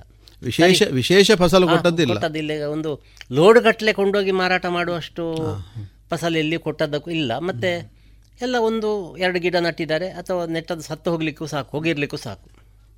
ಕೆಲವು ಕಡೆ ಉಂಟು. ಸರಿಯಾದ ಜಾಗದಲ್ಲಿ ನಡೆದಿದ್ರು ಅದು ಕೊಡುವುದಿಲ್ಲ ಫಸಲು. ಹಾಗೆ ನನಗೆ ಹಾಗಾದರೆ ನಮ್ಮ ಊರಿನಲ್ಲಿ ಬೇಗ ಹಣ್ಣಾಗುವಂಥದ್ದು. ಮಳೆ ಬರುವುದಕ್ಕಿಂತ ಮೊದಲೇ. ಬೇಸಿಗೆಯಲ್ಲಿ ಹಪ್ಪಳ ಮಾಡಲಿಕ್ಕೆ. ಚಳಿಗಾಲದಲ್ಲಿ, ಚಳಿಗಾಲ ಬಂದ ಕೂಡಲೇ ಹಲಸಿನ ಗುಜ್ಜೆ ಪದಾರ್ಥಕ್ಕೆ. ಬೇಸಿಗೆಯ ಹಲಸಿನ ಹಣ್ಣು. ಇದೆಲ್ಲ ಕೆಲವೇ ಮನೆಗಳಲ್ಲಿ ಉಂಟು ಅಷ್ಟೇ ಅಂತ ಹೇಳಿ ಕೇಳಿದ್ದೆ. ಹಾಗೆ ಕಸಿ ತಜ್ಞರ ಬಾ, ಗುರುರಾಜ ಬಾಳ್ತಿಲ್ಲಾಯ ಮತ್ತು ಕೃಷ್ಣ ಕಿದ್ಲಾಯರ ಪರಿಚಯ ಆಯಿತು. ಹಾಗೆ ಗಿಡ ಮಾಡಲಿಕ್ಕೆ ಹೆದರಿಕಿಲ್ಲ ಇನ್ನು. ವಿಶ್ವಾಸದಲ್ಲಿ ಗಿಡ ಮಾಡಿಸ್ಬೋದು. ಹಾಗಾಗಿ ನಾವೊಂದು ನಮ್ಮ ಊರಿನಲ್ಲೇ ಬೇಗ ಆಗುವಂಥದ್ದು ಬೇಸಿಗೆಯಲ್ಲೇ ಹಣ್ಣಾಗಿ ಮುಗಿಯುವಂಥ ತಳಿಗಳದ್ದೊಂದು ಆಯ್ಕೆ ಮಾಡಿದರೆ ಹೇಗೆ? ಒಳ್ಳೆ ಹಣ್ಣು. ಆಯ್ಕೆ ಮಾಡುವ ಮಾನದಂಡ ನನಗೆ ಗೊತ್ತಿಲ್ಲ. ತಿಂದು ಹಣ್ಣು ರುಚಿಯಾಗಿದೆ ಅಂತ ಹೇಳ್ಬೋದು ಅಷ್ಟೇ ಮತ್ತು ಬೇರೆ ಸುರುವಿಗೆ ಹಣ್ಣು. ಈಗ ಮನುಷ್ಯ ಹಲಸಿನ ಕಾಯಿಯದು ಹೇಗೆ? ಹಣ್ಣು ಒಳ್ಳೆಯದುಂಟು ಹೌದು. ಆ ಥರ ಮಾತಾಡೋದು. ಮತ್ತು ಬಾಕಿದ್ದದಕ್ಕೆ ಆಗ್ತದ ಬಿಡ್ತದ ಮತ್ತಿನ ಪ್ರಶ್ನೆ. ಅದಕ್ಕೆ ಅಡಿಕೆ ಪತ್ರಿಕೆಯ ಒಂದು ಹಿನ್ನೆಲೆ ಉಂಟು ನೋಡಿ ಈ ತಳಿ ಆಯ್ಕೆ ಮಾಡೋದು ಅಡಿಕೆ ಪತ್ರಿಕೆಯಲ್ಲಿ ಲೇಖನ ಹಲಸಿನ ಬಗ್ಗೆ ಲೇಖನಗಳು ಬರಲಿಕ್ಕೆ ಶುರುವಾದ ಸಮಯ. ಹಾಗೆ ಪಡ್ರೆ ಅವರು ಕಾರಂತರು ಎಲ್ಲ ಸಂಪರ್ಕಕ್ಕಿದ್ದರು ಮತ್ತು ಕಸಿ ತಜ್ಞರಿದ್ದರು ವಾರಣಾಸಿ ಕೃಷ್ಣಮೂರ್ತಿಯವರು ಮತ್ತು ಅಶ್ವಿನಿ ಕೃಷ್ಣಮೂರ್ತಿಯವರು. ಆವಾಗ ಸಂಪರ್ಕದಲ್ಲಿದ್ದರು. ಹಾಗೆ ಮತ್ತು ಕೆಲವೇ ಜನ ಆತ್ಮೀಯರ ಸಮ್ಮುಖದಲ್ಲಿ ಒಂದು ತಳಿ ಆಯ್ಕೆ ಮಾಡೋದು ಅಂತ ಎರಡು ಸಾವಿರದ ಹನ್ನೊಂದರಲ್ಲಿ ತಯಾರು, ಇದು ಒಂದು ಕಾರ್ಯಕ್ರಮ ಹಮ್ಮಿಕೊಂಡದ್ದು ನಾವು. ಒಂದು ನಮ್ಮ ಊರಿನ ಒಂದು ಹತ್ತು ಹದಿನೈದು ಕಿಲೋಮೀಟರ್ ವ್ಯಾಪ್ತಿಯ ಒಳಗೆ ಎಲ್ಲಿ ಒಳ್ಳೆ ಬೇಗ ಹಣ್ಣಾಗುವ ಹಲಸು ಉಂಟು ಅಂತೇಳಿ ತಿಳ್ಕೊಂಡು ಅದನ್ನು ತಂದು ಹಣ್ಣು ಮಾಡಿ, ಅದನ್ನು ಆಯ್ಕೆಗೆ, ಅದರಲ್ಲಿ ಎಲ್ಲವೂ ಒಟ್ಟಿಗೆ ಹಣ್ಣಾಗಲಿಲ್ಲ, ಆದರೆ ಅದರಲ್ಲಿ ಹಣ್ಣಾದಷ್ಟನ್ನು ಆಯ್ಕೆಗೆ ಒಂದು ಇಟ್ಟುಕೊಂಡು ನಾಲ್ಕೈದು ಜನ ಸೇರಿ ನಾನು ರುಚಿ ನೋಡಲಿಲ್ಲ. ಆಯ್ಕೆಗೆ ಮಾರ್ಕ್ ಹಾಕಲಿಕ್ಕೂ ನಾನು ಸೇರಲಿಲ್ಲ. ಆದರೆ ವಿಶ್ವಾಸ ನನ್ನ ಬಗ್ಗೆ ನನಗೆ ವಿಶ್ವಾಸ ಇಲ್ಲ ಅಂತಲ್ಲ ಆದರೆ ಇನ್ನೊಬ್ಬರು ಹೇಳಿದರೆ ಅದು ಗಟ್ಟಿ ಅಂತ ಹೇಳುವ ಲೆಕ್ಕದಲ್ಲಿ ತಳಿ ಆಯ್ಕೆ ಮಾಡಿಕೊಂಡದ್ದು. ಹಾಗೆ ನಾಲ್ಕೈದು ಜನ ಸೇರಿ ಒಂದು ಐದಾರು ತಳಿಗಳನ್ನು ಆಯ್ಕೆ ಮಾಡಿಕೊಂಡ್ರು. ನಂತರ ಪ್ರಕ್ರಿಯೆ ಅದನ್ನು ಗಿಡ ಮಾಡೋದು. ಗಿಡ ನಡು ಗಿಡ ನಡಲಿಕ್ಕೆ ಹೋಗಿ ಹೊರಡಬೇಕಲ್ಲ. ಹಾಗೆ ಅದೇ ವರ್ಷ ಹಲಸಿನ ಗಿಡಗಳನ್ನು ನಡುವಂಥ ಒಂದು ಕೆಲಸ ಕೂಡ ನಾನು ಪ್ರಾರಂಭ ಮಾಡಿದೆ. ಇದು ಇದಕ್ಕೆ ಮೊದಲೇ ನಮ್ಮ ಕಾರ್ಯಕ್ರಮಗಳಿಗೆ ಮೊದಲೇ ಕೆಲವಾರು ನರ್ಸರಿಯವರು ಕೆಲವು ಆಯ್ದ ತಳಿಗಳನ್ನು ಗಿಡ ಮಾಡಿ ಇಟ್ಟುಕೊಂಡಿದ್ರು. ಸ್ವಲ್ಪ ಸ್ವಲ್ಪ ಆಗಾಗಲೇ ಸ್ಥಳೀಯವೋ ಅಥವಾ ಸ್ಥಳೀಯವೇ ಸ್ಥಳೀಯವೇ? ಅದು ಆವಾಗಲೇ ಬೆಂಗಳೂರು ಸೈಡೆಲ್ಲ ಕೆಲವು ತಳಿಗಳು ಆಯ್ಕೆಯಾಗಿ ಹಲಸು ಮೇಳ ಅತ್ಲಾಗಿ ಪ್ರಾರಂಭ ಆಗಿತ್ತು. ಈ ಭೈರಚಂದ್ರ ಅಂತ ಹೇಳುವಂಥದ್ದು ರಾಮಚಂದ್ರ. ಹಾಗೆ ಒಂದು ನಾಲ್ಕೈದು ತಳಿಗಳೆಲ್ಲ ಅಲ್ಲಿ ಪ್ರಚಾರಕ್ಕೆ ಬಂದಿತ್ತು. ಹಾಗೆ ನಮ್ಮ ಊರಿನಲ್ಲಿ ಒಂದು ಒಳ್ಳೆ ತಳಿಗಳನ್ನು ಆಯ್ಕೆ ಮಾಡಿದರೆ ಹೇಗೆ ಅಂತ ಹೇಳುವ ಕಲ್ಪನೆ ಕೂಡ ಬಂದದ ಹಾಗೆ. ಈಗ ನಿಮ್ಮ ಮನೆಯಲ್ಲಿ ಆದ ರುಚಿ ನೋಡಿ ತಳಿ ಆಯ್ಕೆ ಕಾರ್ಯಕ್ರಮ ಆಮೇಲೆ ಹಲಸು ಸ್ನೇಹಿ ಕೂಟದಿಂದ ಮತ್ತು ಹಲಸು ಮೇಳಗಳು ನಡೆಯಿತು. ಅಲ್ಲೆಲ್ಲ ರುಚಿ ನೋಡಿ ತಳಿ ಆಯ್ಕೆ ಕಾರ್ಯಕ್ರಮಗಳು ಒಟ್ಟು ಎಷ್ಟು ತಳಿಗಳು ಆಯ್ಕೆ ಆದವು? ಸುಮಾರು ಒಂದು ಕಾರ್ಯಕ್ರಮದಲ್ಲಿ ಹತ್ತಿಪ್ಪತ್ತು ತಳಿಗಳು ಬಂದು ಆಯ್ಕೆಗೆ ಅಂತ ಇದ್ದರೆ ಒಂದು ನಾಲ್ಕೈದು ತಳಿಗಿಂತ ಹೆಚ್ಚು ನಾವು ಆಯ್ಕೆ ಮಾಡಿಕೊಳ್ಳಲಿಲ್ಲ ಒಳ್ಳೇದಿದ್ದಿರ್ಬೋದು. ಆದರೆ ಅದರಲ್ಲಿ ಯಾವುದು ಒಳ್ಳೆಯದು ಶ್ರೇಷ್ಠ ಯಾವುದು ಅಂತ ನೋಡುವಂಥದ್ದಲ್ಲ ಮುಖ್ಯ. ಹಾಗೆ ಒಂದು ನಾಲ್ಕು ಕಾರ್ಯಕ್ರಮದಲ್ಲಿ ನಾವು ತಳಿ ಆಯ್ಕೆ ನೋಡಿಕೊಂಡಿದ್ದೇವೆ. ಅದರಲ್ಲಿ ಒಂದು ಇಪ್ಪತ್ತು ಇಪ್ಪತ್ತೈದು ತಳಿಯವರೆಗೆ ಆಯ್ಕೆ ಆಗಿರ್ಬೋದು. ಅಂದರೆ ಎಲ್ಲವನ್ನೂ ಗಿಡ ಮಾಡಿ ನಟ್ಟುಕೊಳ್ಳಿಕ್ಕೆ ಆಗಲಿಲ್ಲದಿದ್ದರೂ. ಕೆಲವಾರು ತಳಿಗಳು ಈಗ ಅಷ್ಟು ಕೂಡ ಡೆವಲಪ್ ಆಗಿದೆ ಈಗ? ಸುಮಾರು ಅದರಲ್ಲಿ ಒಂದು ಅರವತ್ತು ಶೇಕಡದಷ್ಟು ಗಿಡ ಎಲ್ಲ ಕೆಲವು ಬೇರೆ ಬೇರೆ ಕಡೆ ನಟ್ಟಿರ್ಬೋದು. ನಾವು ನಟ್ಟಿದ್ದೇವೆ ನಮ್ಮಲ್ಲಿ. ಸರ್ ಈಗ ಇಷ್ಟು ರುಚಿ ನೋಡಿ ತಳಿ ಆಯ್ಕೆ ಇದರಲ್ಲಿ ಏನು ಏನು ಆಯ್ಕೆಯಾದ್ದು ಎಲ್ಲವೂ ವೈವಿಧ್ಯ ರುಚಿಗಳಲ್ವ ಎಲ್ಲವೂ? ಹೌದು. ಹಣ್ಣಿನ ರುಚಿಗೆ ಮಾತ್ರ ನಾವು ನೋಡಿ. ಹೌದು, ಹಣ್ಣು ಬೇರೆ ಯಾವುದನ್ನು ನೋಡಲಿಲ್ಲ. ಹಣ್ಣಿನಲ್ಲಿ ಕೂಡ ಸೊಳೆ ಒತ್ತೊತ್ತಾಗಿರಬೇಕು. ಸೊಳ್ಳೆ ದೊಡ್ಡದಾಗಿರಬೇಕು. ಅದರ ಹೊರಗಿನ ಸಿಪ್ಪೆ ತೆಳ್ಳಗಿರಬೇಕು. ಅದರ ಮಧ್ಯದ ಗೂಂಜು ಅಂತ ಹೇಳ್ತೇವೆ. ಅದು ಸಣ್ಣದಿರಬೇಕು. ಅಂದರೆ ಅದರ ಸೊಳೆಯ ಪ್ರಮಾಣ ಜಾಸ್ತಿ ಇರಬೇಕು ದಪ್ಪ ಇರಬೇಕು ಅಂದರೆ ರುಚಿ ಇರಬೇಕು ಅಷ್ಟೇ. ಮತ್ತೆ ಬೇರೆ ಪರಿಮಳ ಅದೆಲ್ಲ ಅದರನ್ನೆಲ್ಲ ಗಮನ ಕೊಡಲಿಲ್ಲ ನಾವು. ಅದು ಈಗ ಸುಮಾರು ಇಪ್ಪತ್ತು ಇಪ್ಪತ್ತೈದು ವೆರೈಟಿ ಈಗ ನಿಮ್ಮ ಕೈಯೊಳಗೆ ಇದೆ ಈಗ. ಆಗ ಆಗ ಇತ್ತು. ಹೌದು. ಬಹುಶಃ ನೀವು ಹಲಸಿನ ತೋಟ ಎಬ್ಬಿಸುವುದರ ಹಿಂದೆ ಬಹುಶಃ ಈ ಎಲ್ಲ ಯೋಚನೆಗಳಿತ್ತ ಏನೋ? ಹೌದು. ಅಂದರೆ ಬೇರೆ ಬೇರೆ ಕಡೆ ಬೇಗ ಆಗುವಂಥ ತಳಿಗಳು ನಮ್ಮಲ್ಲಿ ಆಗಲಿ. ಆಗಬೇಕು. ಬೇಗ ಹಣ್ಣು ತಿನ್ಬೋದು. ಹಪ್ಪಳ ಮಾಡಲಿಕ್ಕೆ ಅಥವಾ ಮಾರಾಟ ದೃಷ್ಟಿಯಿಂದ ಹೆಚ್ಚು. ನಮಗೆ ಉಪಯೋಗ ಮಾಡಲಿಕ್ಕೆ ಆಗುವ ಹಾಗೆ ಬೇಕು. ನಮ್ಮಲ್ಲಿ ಅದು ಉಂಟು ಅಂತ ಬೇಕು ಅಂತ ಹೇಳುವ ಉದ್ದೇಶದಿಂದ ಗಿಡ ಮಾಡಿ. ನಾಟಿ ಮಾಡಿಕೊಂಡು. ನೀವು ಎಷ್ಟು ಎಕರೆಯಲ್ಲಿ ಮಾಡಿದ್ರಿ ಈಗ ನಾನು ಮೂರು ಹಂತದಲ್ಲಿ ಗಿಡಗಳನ್ನು ನಟ್ಟದ್ದು. ಒಂದು ಎಕರೆಯಷ್ಟು ಜಾಗದಲ್ಲಿ ಒಂದು ನೂರು ಗಿಡಗಳನ್ನು ಮೊದಲ ಬಾರಿಗೆ. ನೂರು? ನೂರು. ಅಂದರೆ ಎಕರೆಗೆ ಒಂದು ನೂರು ಗಿಡ ನಿಲ್ತದೆ ಅಂತ ಒಂದು ಸಾಮಾನ್ಯ ಒಂದು ಲೆಕ್ಕ. ಮತ್ತೊಂದು ಮುಕ್ಕಾಲು ಎಕರೆ ನಂತರ ಮತ್ತೊಂದು ಮುಕ್ಕಾಲು ಎಕರೆ ನಂತರ. ಹಾಗೆ ಎಷ್ಟು ಗ್ಯಾಪಿನಲ್ಲಿ ಎಷ್ಟು ವರ್ಷದ ಗ್ಯಾಪಿನಲ್ಲಿ ಅದು? ಅದು ಒಂದೊಂದು ವರ್ಷದ ಒಂದೊಂದು ವರ್ಷದ ಗ್ಯಾಪಿನಲ್ಲಿ. ಹೌದು. ಅದರ ಮೂರು ವರ್ಷ ಆಗಬೇಕಿದ್ರೆ ನಿಮಗೆ ಒಂದು ತಟ್ಟಿದ್ದು ಮೂರು ವರ್ಷ ಆಗಿದೆ ಗಿಡಕ್ಕೆ. ಆ ಕೊನೆಯ ತಟ್ಟಿ ಇದಕ್ಕೆ ಆಗುವಾಗ ಅಂದರೆ ನೋಡಿಕೊಂಡದ್ದು ಯಾಕೆ ಹೇಳಿದರೆ ಅದು ಮಳೆ ಕಾ ಮಳೆ ಇದು ಬೇಸಿಗೆಯಲ್ಲಿ ನೀರಿಲ್ಲದೆ ಕೂಡ ಅದು ಸಾಯಬಾರ್ದು. ಗುಡ್ಡದಲ್ಲಿ ನಟ್ಟದ್ದು. ಯಾವುದೇ ನೀರಾವರಿ ಗೊಬ್ಬರ ಕೊಡದೆ ಹತ್ತು ಆಗಬೇಕು ಅಂತ ನನ್ನ ಲೆಕ್ಕಾಚಾರ. ಆ ಗಿಡಗಳು ಸಾಯಲಿಲ್ಲ. ಹಾಗಾಗಿ ಮತ್ತೆ ಅಂದ್ರೆ ಈಗ ನೀವು ಈಗ ನೀವು ಎಷ್ಟನೇ ಇಸವಿಯಲ್ಲಿ ಗಿಡ ಹಾಕಿ ಅದೇ ಎರಡು ಸಾವಿರದ ಹನ್ನೊಂದರಲ್ಲಿ ಕೆಲವು ಗಿಡ. ಮತ್ತೆ ಒಂದು ವರ್ಷ. ಈಗ ಅಷ್ಟು ಗಿಡಗಳು ಯಾವುದು ಕೈಕೊಡ್ಲಿಲ್ಲ ಈಗ ಗಿಡಗಳೆಲ್ಲ ಬದುಕಿದೆ. ಆದರೆ ಕೆಲವಾರು ಗಿಡಗಳು ನಮ್ಮ ಗುಡ್ಡದ ಮಣ್ಣಿನ ಗುಣಮಟ್ಟ ಒಳ್ಳೆಯದಿಲ್ಲದೆಯೋ ಕಲ್ಲು ಆಗಿಯೋ ಮತ್ತು ನಾನು ಗೊಬ್ಬರ ನೀರು ಯಾವುದು ಕೊಡದೆ ಕಾರಣ ಕೊಡದ ಕಾರಣ ಕೆಲವು ಗಿಡಗಳಿಗೆ ಪೋಷಕಾಂಶಗಳ ಕೊರತೆಯಿಂದಾಗಿ ಫಸಲು ಕೊಡಲಿಲ್ಲ. ಆದರೆ ಈಗ ಇಷ್ಟು ಈ ಮೂರು ಎಕರೆಯಲ್ಲಿ ಆದದ್ದು ಕೂಡ ಸ್ಥಳೀಯ ತಳಿಗಳು ಹೊರಗಿನಿಂದ ಬಂದದ್ದು ಅದು ನರ್ಸರಿಯವರ ಹತ್ರ ಅಥವಾ ಗಿಡ ಮಾಡುವವ್ರ ಹತ್ರ ಬೇರೆ ಬೇರೆ ತಳಿಗಳು ಒಳ್ಳೆ ಒಳ್ಳೆ ತಳಿಗಳು ಬಯಲು ಸೀಮೆದ್ದೆಲ್ಲ ಇತ್ತು. ಇಲ್ಲ ಅಂತ ಇಲ್ಲ. ಅದನ್ನು ಕೂಡ ನಾನು ಇದರ ಜೊತೆಗೆ ನಾಟಿ ಮಾಡಿದ್ದೇನೆ. ಎಲ್ಲ ದಾಖಲೆ ಇಟ್ಟುಕೊಂಡಿದ್ದೇನೆ ಕೂಡ ಇಂಥದ್ದು ಈ ತಳಿ ಅಂತ. ಈಗ ಬಯಲುಸೀಮೆ ತಳಿ ಇಲ್ಲಿಗೆ ಹೇಗೆ ಶರ್ಮಣ್ಣ ಹೊಂದುತ್ತದೆ? ಬಯಲು ಸೀಮೆ ತಳಿಗಳು. ಇಲ್ಲಿಗೆ ಸ್ವಲ್ಪ ಅಲ್ಲಿ ಹಾಗೆ ಕೆಲಸ ಮಾಡೋದಿಲ್ಲ. ಅಂದರೆ ಅಲ್ಲಿ ಆ ವಾತಾವರಣಕ್ಕೆ ಇದಾದ್ದು ಇಲ್ಲಿ ನಮ್ಮ ಈ ಮಳೆಯನ್ನು ಸಹಿಸಿಕೊಳ್ಳಿಕ್ಕೆ ಅವುಗಳಿಗೆ ಆಗೋದಿಲ್ಲ. ನಮ್ಮ ಜನರಾಗಿ ಈಗ ಬಯಲುಸೀಮೆಯವರಿಗೆ ಜೋರಾಗಿ ಮಳೆ ಬಂದರೆ ಅವರು ಸೋಲ್ತಾರೆ. ಹೌದು ನಮಗೆ ಆದರೆ ಮಳೆ ಮಾಮೂಲಿ. ಹಾಗೆ ನಮ್ಮ ಅಲ್ಲಿ ಹಲಸಿನ ತಳಿಗಳು ಕೂಡ ಅಷ್ಟೇ ಇಲ್ಲಿ ಸೋಲ್ತವೆ. ಇಲ್ಲಿ ಫಲ ಕೊಡಲಿಲ್ಲ. ಫಲ ಕೊಡಲಿಲ್ಲ. ಕೆಲವು ಕಡೆ ಕೊಟ್ಟದ್ದು ಅಷ್ಟು ರುಚಿ ಬರಲಿಲ್ಲ. ಈಗ ಹಲಸಿನ ಹಣ್ಣಿನ ದೃಷ್ಟಿಕೋನದಿಂದ ಮಾತ್ರ ನಾವು ಗಿಡ ನಟ್ಟದ್ದು ಮೊದಲಿಗೆ. ಮತ್ತೆ ಬೇರೆ ಎಲ್ಲದಕ್ಕೂ ಆಗ್ತದೆ ಅದು. ಅದೇ ಅದೇ.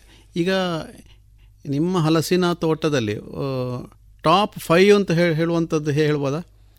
ಉತ್ಕೃಷ್ಟ ಐದು. ಉತ್ಕೃಷ್ಟ ಅಂತ ಹೇಳಿದರೆ ಭಾಳಷ್ಟು ಕಾಯಿ ಬಿಡದಿದ್ದರೂ ಕೂಡ ಒಂದು ಎರಡು ಮೂರು ಕಾಯಿ ಬಿಟ್ಟದ್ದು ಉಂಟು ಗಿಡಗಳು. ಈಗ ಇನ್ನೂ ಬಿಡಲಿಕ್ಕೆ ಉಂಟು ಅದರಲ್ಲಿ ಉತ್ಕೃಷ್ಟ ಇರಲಿಕ್ಕೂ ಸಾಕು ಕೆಲವು. ಈಗ ಬಿಲ್ಲಂಪದವು ಮಾಲಿಂಗ ಭಟ್ರ ಮನೆಯದು ಅನನ್ಯ ಅಂತ ಹೇಳುವಂಥ ಒಂದು ತಳಿ. ಅದು ಎರಡು ಸಾವಿರದ ಹನ್ನೊಂದರಲ್ಲಿ ಆಯ್ಕೆ ಅದು ಭಾಳ ಒಳ್ಳೆಯ ತಳಿ ಅದು. ಅದು ಅದರ ಬಗ್ಗೆ ಅಡಿಕೆ ಪತ್ರಿಕೆಯಲ್ಲಿ ಕೂಡ ಬಂದಿದೆ. ಮತ್ತು ಇನ್ನೊಂದು ಅಳಿಕೆಯಲ್ಲಿ ಅದು ತಳಿ ಆಯ್ಕೆ ಆಗದೆ ಕೂಡ ಅದು ಅದರಲ್ಲಿ ಅದಕ್ಕೆ ಆಯ್ಕೆ ಆಗಿಕೊಳ್ಳುವ ಸ್ವಾತ ಇದು ತಾಕತ್ತುಂಟು ಆ ಗಿಡಕ್ಕೆ ಹಾಗೆ ಪ್ರಶಾಂತಿ ಅಂತ ಹೇಳಿ ನಾವು ಅದಕ್ಕೆ ಹೆಸರಿಟ್ಟಿದ್ದೇವೆ. ಓ ಪ್ರಶಾಂತಿ ಪ್ರಶಾಂತಿ ಅಂತ ಹೇಳುವ ತಳಿ. ನಮ್ಮ ಗ್ಯಾಬ್ರಿಯಲ್ ಅವರು ಆಗಾಗ ಹೇಳ್ತಾ ಇರ್ತಾರೆ ಹೌದು. ಅದು ಪ್ರಶಾಂತಿ ಅಂತ ಹೇಳಿದ್ರೆ ಒಳ್ಳೆ ತಳಿ. ಮತ್ತೆ ಗಾತ್ರದಲ್ಲಿ ಕೂಡ ಒಳ್ಳೆ ಗಾತ್ರ. ಫಿಲ್ಲಿಂಗ್ ಎಲ್ಲ ಒಳ್ಳೆದುಂಟು. ಹಾಗೆ ಹಲವಾರು ತಳಿಗಳುಂಟು ಯಾವುದು ಕಡಿಮೆ ಯಾವುದು ಹೆಚ್ಚು ಅಂತ ಹೇಳಲಿಕ್ಕಿಲ್ಲ. ನಮ್ಮಲ್ಲಿ ಆದ್ದು ಮಾತ್ರ ಕಾಯಿಗಳು ಕಡಿಮೆ. ಈಗ ಮೂರು ಎಕರೆಯಲ್ಲಿ ಸಾಮಾನ್ಯ ಮುನ್ನೂರು ಗಿಡವ ಸಾಮಾನ್ಯ? ಮುನ್ನೂರು ಅಂದರೆ ನಾವು ಬೇರೆ ಬೇರೆ ಈಗ ಬರೀ ಇದು ಹಲಸು ಮಾತ್ರ ಅಲ್ಲ ಬೇರೆ ಎಡೆ ಬೆಳೆಗಳನ್ನು ಈಗ ಸ್ಟಾರ್ ಆ್ಯಪಲ್ ಇರ್ಬೋದು ನುಗ್ಗೆ ಅಂಥದ್ದೆಲ್ಲ ಹಾಕಿಕೊಂಡಿದ್ದೇವೆ. ಹಾಗಾದರೆ ಹಲಸಿನ ಗಿಡ ಎಷ್ಟು ಉಂಟು ಅದಲ್ಲಿ ಹಲಸಿನ ಗಿಡ ಇನ್ನೂರೈವತ್ತು. ಈಗ ಇನ್ನೂರೈವತ್ತು ಗಿಡದಲ್ಲಿ ಎಲ್ಲವೂ ಫಲ ಬಂದಿದೆ ಅಥವಾ ಎಷ್ಟು ಫಲ ಬಂದಿದೆ? ಒಂದು ನಲವತ್ತು ಶೇಕಡ ಮರಗಳು ಮಾತ್ರ ಫಲ ಬಂದದ್ದು. ಅದು ಒಂದು ಎರಡು ಮೂರು ಕಾಯಿ ಅಷ್ಟೇ. ಅಷ್ಟೇ ಅಲ್ಲ. ಅಂದರೆ ನೀರೇ ಇಲ್ಲ. ನೀರು ಇಲ್ಲ ಗೊಬ್ಬರ ಇಲ್ಲ. ಓಹೋ ಅದರಿಂದಾಗಿ ಇರ್ಬೋದಾ? ಅಲ್ಲ ಮಣ್ಣಿನ ಮಣ್ಣಿನ ತರಗತಿಯ ದೋಷ ಅಂತ ಕಾಣ್ತದೆ. ಅದಕ್ಕೀಗ ನಂತರ ಏನು ಮಾಡಿದ್ದೇನೆ ಅಂತ ಹೇಳಿದ್ರೆ ನೀರಾವರಿ ಇರುವ ಜಾಗದಲ್ಲಿ ಮಾತ್ರ ಗಿಡಗಳನ್ನು ನಡುವುದು ಅಂತ ಮಾಡಿ ಈಗ ಪುನಃ ಒಂದು ಬೇರೆ ಬೇರೆ ಕಡೆ ತೋಟದ ಬದಿಗಳಲ್ಲೆಲ್ಲ ಒಂದು ಐವತ್ತು ಗಿಡ ಹಾಕಿದೆ. ಇದು ಈ ತೋಟದ್ದು ಹಾಗೆ ಇರ್ತದೆ. ಅದು ಹಾಗೆ ಇರ್ತದೆ. ಬಂದಿತ್ತು. ಈಗ ಸಾಯಲಿಲ್ಲ. ಬಂದಿತ್ತು. ಒಂದು ಎರಡು ವರ್ಷದಲ್ಲಿ ಅದು ಇನ್ನು ಕೂಡ ಹ್ಮ್. ಆದರೆ ತೋಟದ ಬದಿಯಲ್ಲಿ ಹಾಕಿದ್ದು ನೀರಾವರಿ ಇರುವ ಕಾರಣ ಕೆಲವು ಒಳ್ಳೆ ಬಂದಿದೆ. ಈಗ ಇಷ್ಟು ಇಷ್ಟು ಮರಗಳಿದ್ದಾಗ ಸಾಮಾನ್ಯವಾಗಿ ಏಕಕಾಲಕ್ಕೆ ಎಲ್ಲವೂ ಕಾಯಿ ಬಿಡುವಂಥದ್ದು, ಹಣ್ಣಾಗುವಂಥದ್ದು. ಇದು ಆ ಕಾಯಿಗಳೆಲ್ಲ, ಹಣ್ಣುಗಳೆಲ್ಲ ನಿಮ್ಮ ಕೈಗೆ ಬಂದಾಗ ಅದರ ವಿಲೇವಾರಿಗಳು ಅದನ್ನು ಹೇಗೆ ನೀವು ಈಗ ಆ ಗಿಡಗಳನ್ನು ನಡುವಾಗ ಅದರಲ್ಲಿ ದೊಡ್ಡ ಫಸಲು ಹೊಂದ್- ಬಂದಿತು, ಒಂದು ಅದನ್ನು ಮಾರಾಟ ಮಾಡ್ಬೋದು, ಮಾರುಕಟ್ಟೆ ಮಾಡ್ಬೋದು ಅಂತ ಹೇಳಿ ಹೇಳೋ ಉದ್ದೇಶ ನನಗಿರಲಿಲ್ಲ. ಈಗಲೂ ಇಲ್ಲ. ಆದರೆ ನೀರಾವರಿ ಇಲ್ಲದೆ ಯಾವ ರೀತಿ ಅಡಿಕೆ ಫಸಲು ಕೊಡುವುದಿಲ್ವ ಹಾಗೆ ನಮ್ಮ ಹಲಸು ಕೂಡ ನೀರಿನ ಅಂಶಗಳಿಲ್ಲದೆ ಫಸಲು ಕೊಟ್ಟದಿಲ್ಲ ಈಗ ಬೇರೆ ಬೇರೆ ನನ್ನ ನಮ್ಮ ಕೂಟದವರು ಬೇರೆ ಬೇರೆ ಕಡೆ ನಟ್ಟಿದ್ದಾರೆ. ಎಲ್ಲಿಯೂ ಒಳ್ಳೆಯದಾಗಿ ಫಸಲು ಕೊಟ್ಟದಿಲ್ಲ ಇನ್ನೂ ಸ್ವಲ್ಪ ಸಮಯ ಕಾಯಬೇಕಾಗ್ತದೆ ನಾವು. ಅದೇ. ಈಗ ನೀವು ಇನ್ನೂರೈವತ್ತು ಹಾಕಿದ ಗಿಡದಲ್ಲಿ ಒಳ್ಳೆ ನಮ್ಮ ನೆಲಕ್ಕೆ ಹೊಂದುವಂಥದ್ದು ಅಂತ ಹೇಳುವಂಥದ್ದು ಯಾವುದೊಂದು ಎರಡು ಮೂರು ನಾಲ್ಕು ಹೇಳ್ಬೋದಾ? ಅದೇ ನಮ್ಮ ನೆಲಕ್ಕೀಗ ನನಗೆ ನಮ್ಮ ತೋಟಕ್ಕಿಂತಲೂ ಒಳ್ಳೆ ರೀತಿಯಲ್ಲಿ ಬೇರೆ ಬೇರೆ ತಳಿಗಳು ಹೊಂದಿಕೊಂಡಿವೆ. ಈಗ ಪ್ರಶಾಂತಿ ಅಂತ ಹೇಳುವಂಥದ್ದು ಆ, ವೇಗಸ್ ಅವರಲ್ಲಿ ಗಾಬ್ರಿಯಲ್ಲಿ ವೇಗಸ್ ಅವರಲ್ಲಿ ಒಳ್ಳೇದು ಬಂದಿದೆ. ಮತ್ತು ಇನ್ನೊಂದು ಎರಡು ಮೂರು ತಳಿಗಳು ಒಳ್ಳೆಯದುಂಟು ಅಂತ ಬೇರೆಯವರು ಹೇಳಿದ್ದಾರೆ. ಆದರೆ ಯಾರು ಕೂಡ ದೊಡ್ಡ ಮಟ್ಟಿನ ತೋಟ ಈಗ ಸಾಮಾನ್ಯ ನರ್ಸರಿಯವರಿಂದೆಲ್ಲ ತಕೊಂಡು ಹೋಗೋದು ಹತ್ತು ಗಿಡ ಐದು ಗಿಡ ಆ ಥರ ಕೊಂಡೋಗ್ತಾ ಇದ್ದದ್ದು. ತೋಟವೇ ಮಾಡಲಿಕ್ಕೆ ಅಂತೇಳಿ ಕೊಂಡೋದವರು ತುಂಬ ಕಡಿಮೆ.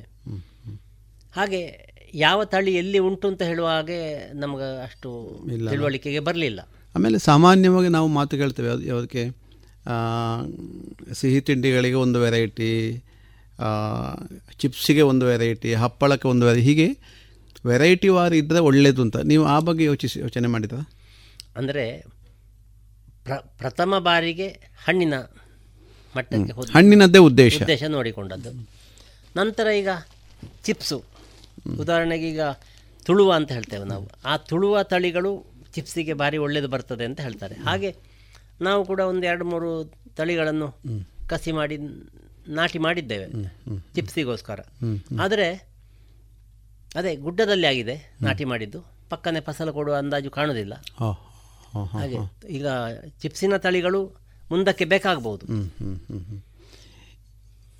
ಈಗ ಇಷ್ಟು ಮರಗಳಿದ್ದಾಗ ಹಣ್ಣುಗಳು ಸಹಜವಾಗಿ ಸಿಕ್ಕೇ ಸಿಗ್ತದೆ. ಅದರ ಮೌಲ್ಯವರ್ಧನೆ ಇತ್ಯಾದಿಗಳು ಏನಾದರೂ ಯೋಚನೆ ಮಾಡಿದ್ರೆ ನೀವು? ಅಥವಾ ಹಣ್ಣನ್ನು ಸೇಲ್ ಮಾಡುವಂಥದ್ದು ಮಾರಾಟದ ಉದ್ದೇಶ ಏನಾದರೂ?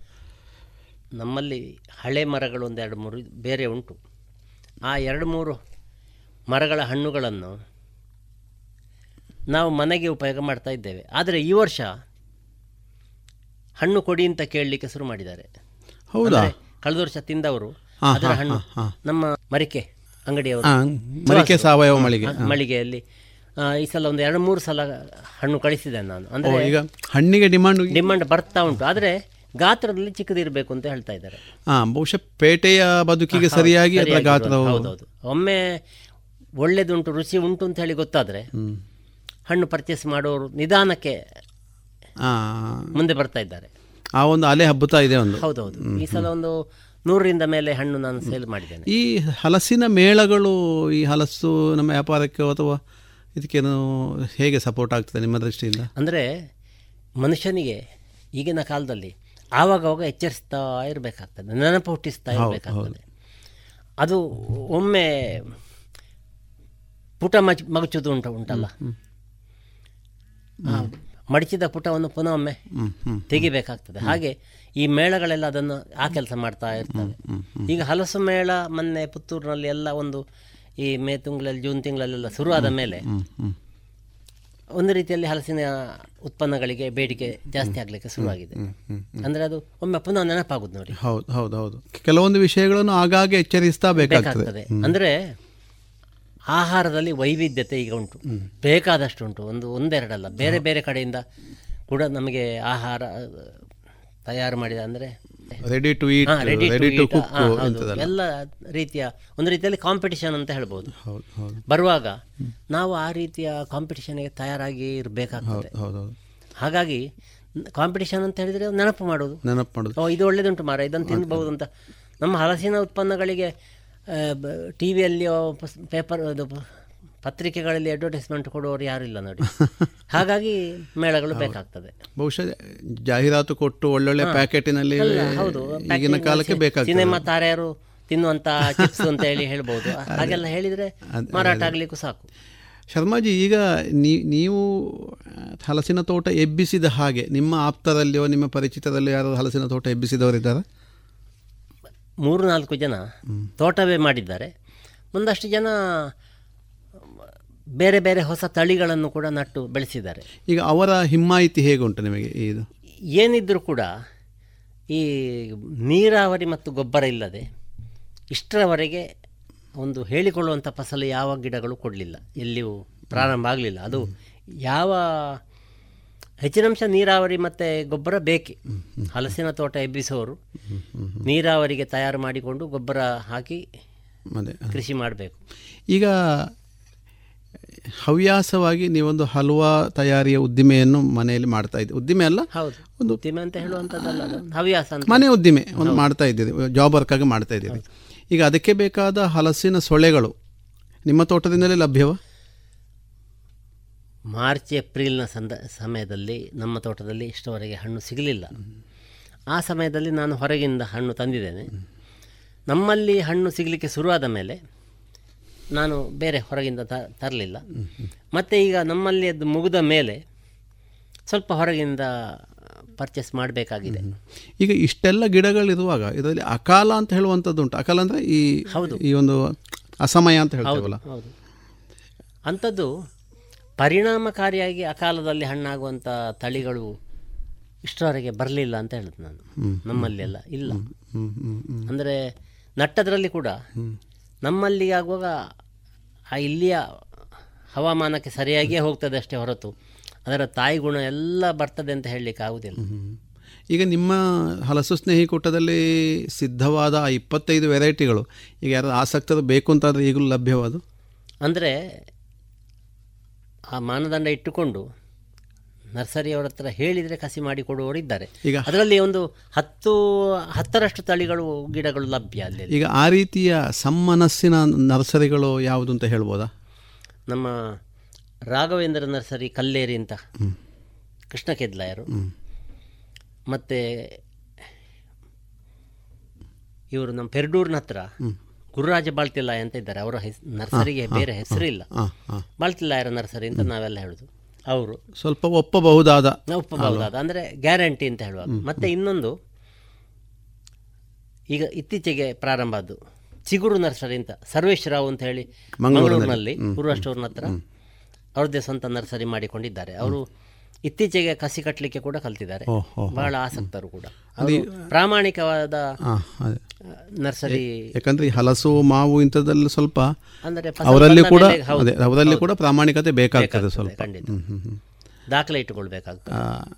ಶರ್ಮಣ್ಣ ಈಗ ಹಲಸಿನ ತೋಟ ಎಬ್ಬಿಸಿ ಆ ಮುಖೇನವಾಗಿ ಅದರ ಬೆಳೆಗಳ ಸೂಕ್ಷ್ಮಗಳನ್ನು ಅದರ ಬೆಳವಣಿಗೆ ಜೊತೆಯಲ್ಲೇ ನೀವು ಅದನ್ನು ನೋಡ್ತಾ ಒಂದು ರೀತಿಯ ಸಂಶೋಧಕನಾಗಿಯೇ ಹಲಸಿನ ಮಟ್ಟಿಗೆ ಬೆಳೆದು ಬಂದವರ ನೀವು. ಹಲಸು ಸ್ನೇಹಿ ಕೂಟದ ಮೂಲಕ ಒಂದಷ್ಟು ತಳಿ ಸಂರಕ್ಷಣೆಗಳನ್ನು ಮಾಡುವುದರ ಮೂಲಕವಾಗಿ ನಮ್ಮ ಭಾಗದಲ್ಲಿ ಕೂಡ ಅಡಿಕೆ, ತೆಂಗಿನ ತೋಟದ ಹಾಗೆ ಹಲಸಿನ ತೋಟಗಳನ್ನು ಕೂಡ ಮಾಡಬಹುದು ಅಂತ ಒಂದು ಮಾಡಿ ತೋರಿಸಿದಿರಿ ಬರೀ ಮಾಡಿ ತೋರಿಸಿದ್ದು ಮಾತ್ರ ಅಲ್ಲ ಮೌಲ್ಯವರ್ಧಿತ ಉತ್ಪನ್ನಗಳಿಗೆ ಅದು ಸಪೋರ್ಟಿವ್ ಆಗಿ ಹೇಗೆ ಅದನ್ನು ತೊಡಗಿಸಿಕೊಳ್ಳಬಹುದು ಅಂತ ತಾವು ಅನುಷ್ಠಾನ ಮಾಡಿದ್ದೀರಿ. ನಿಮ್ಮ ಈ ಎಲ್ಲ ಮಾಹಿತಿಗಳಿಗೆ ರೇಡಿಯೋ ಪಾಂಚಜನದ ಪರವಾಗಿ ತುಂಬ ಹಾರೈಕೆಗಳನ್ನು ಹೇಳುತ್ತಾ ತಮಗೆ ಧನ್ಯವಾದಗಳನ್ನು ಸಮರ್ಪಿಸ್ತೇನೆ.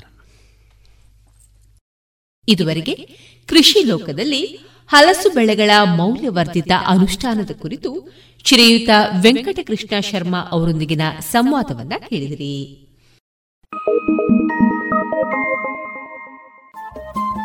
ರೇಡಿಯೋ ಪಾಂಚಜನ್ಯ ತೊಂಬತ್ತು ಬಿಂದು ಎಂಟು ಎಫ್ಎಂ ಸಮುದಾಯ ಬಾನುಲಿ ಕೇಂದ್ರ ಪುತ್ತೂರು. ಇದು ಜೀವ ಜೀವದ ಸ್ವರ ಸಂಚಾರ.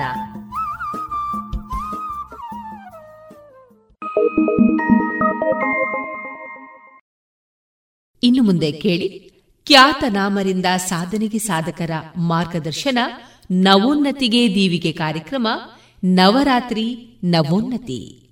ಪರಿಕಲ್ಪನೆ ಮತ್ತು ಪ್ರಸ್ತುತಿ, ಬಡಕಿಲ ಪ್ರದೀಪ್, ಬರಹ, ಶರದಿ ಆರ್ಫಡ್ಕೆ ಅತಿಥಿಯಾಗಿ ಭಾಗವಹಿಸುವವರು, ಪದ್ಮಶ್ರೀ ಪ್ರಶಸ್ತಿ ಪುರಸ್ಕೃತೆ, ಮಂಜಮ್ಮ ಜೋಗತಿ, ವಿಷಯ, ಜನಪದ ಮತ್ತು ಆಧ್ಯಾತ್ಮ ಸಾಧಕರಾಗಿರುವವರು ಆರ್ಜೆ ಕಾಜಲ್ ಮತ್ತು ದೇವಿ ಸ್ತುತಿಯಲ್ಲಿ ಭಾಗವಹಿಸಲಿದ್ದಾರೆ ಸಂದೇಶ್ ನೀರ್ಮಾರ್ಗ.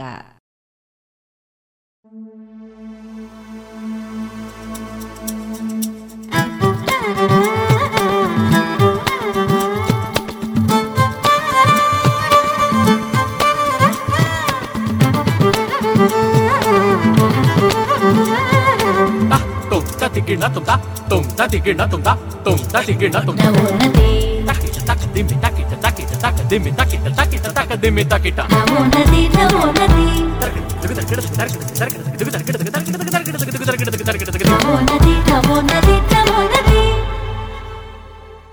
ನಮಸ್ಕಾರ. ನವೋನ್ನತಿಗೆ ಸ್ವಾಗತ. ಹಬ್ಬಗಳೆಂದ್ರೆ ಹೊಸ ಹುರುಪನ್ನ ಹೊಸ ಚಿಂತನೆಯನ್ನ ಮೂಡಿಸೋ ಪರ್ವಕಾಲ. ವರ್ಷದ ಮಹಾನ್ ಪರ್ವಕಾಲದ ಕಾರ್ಯಕ್ರಮ ಸರಣಿ ನವರಾತ್ರಿ ನವೋನ್ನತಿ ಇದನ್ನು ನಿಮ್ಮ ಮುಂದೆ ಪ್ರಸ್ತುತಪಡಿಸಲು ನಾನು ನಿಮ್ಮೊಂದಿಗಿದ್ದೀನಿ. ನಿಮ್ಮ ಬಡಕಿಲಾ ಪ್ರದೀಪ್.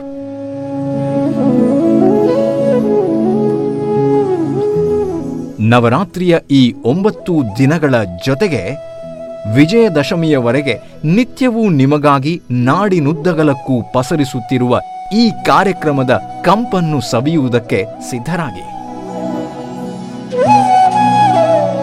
ನವರಾತ್ರಿ ಅಂದರೆ ಮಹಾತಾಯಿ ಜಗನ್ಮಾತೆಯನ್ನು ಒಂಬತ್ತು ವಿವಿಧ ಶಕ್ತಿ ಸ್ವರೂಪಗಳಲ್ಲಿ ಆರಾಧಿಸುವ ಸುಸಂದರ್ಭ. ಈ ಮಹೋತ್ಸವದ ಎರಡನೇ ದಿನವಾದ ಇಂದು ಬ್ರಹ್ಮಚಾರಿಣಿಯ ರೂಪದಲ್ಲಿ ದೇವಿಯನ್ನು ಪೂಜಿಸುತ್ತಾರೆ. ದಧಾನ ಕರಪದ್ಮಭ್ಯಾಂ ಅಕ್ಷಮಾಲಾ ಕಮಂಡಲು. ದೇವಿ ಪ್ರಸೀದತು ಮಯಿ ಬ್ರಹ್ಮಚಾರಿಣ್ಯಾನುತ್ತಮ. ನಾಸ್ತಿಕನೂ ಆಸ್ತಿಕನಾಗುವಂತಹ ರೂಪವನ್ನು ಹೊಂದಿರುವ ಬ್ರಹ್ಮಚಾರಣಿಯನ್ನ ಪ್ರಾರ್ಥಿಸುತ್ತಾ ಇಂದಿನ ನವರಾತ್ರಿ ನವೋನ್ನತಿಯನ್ನು ಆರಂಭಿಸೋಣ.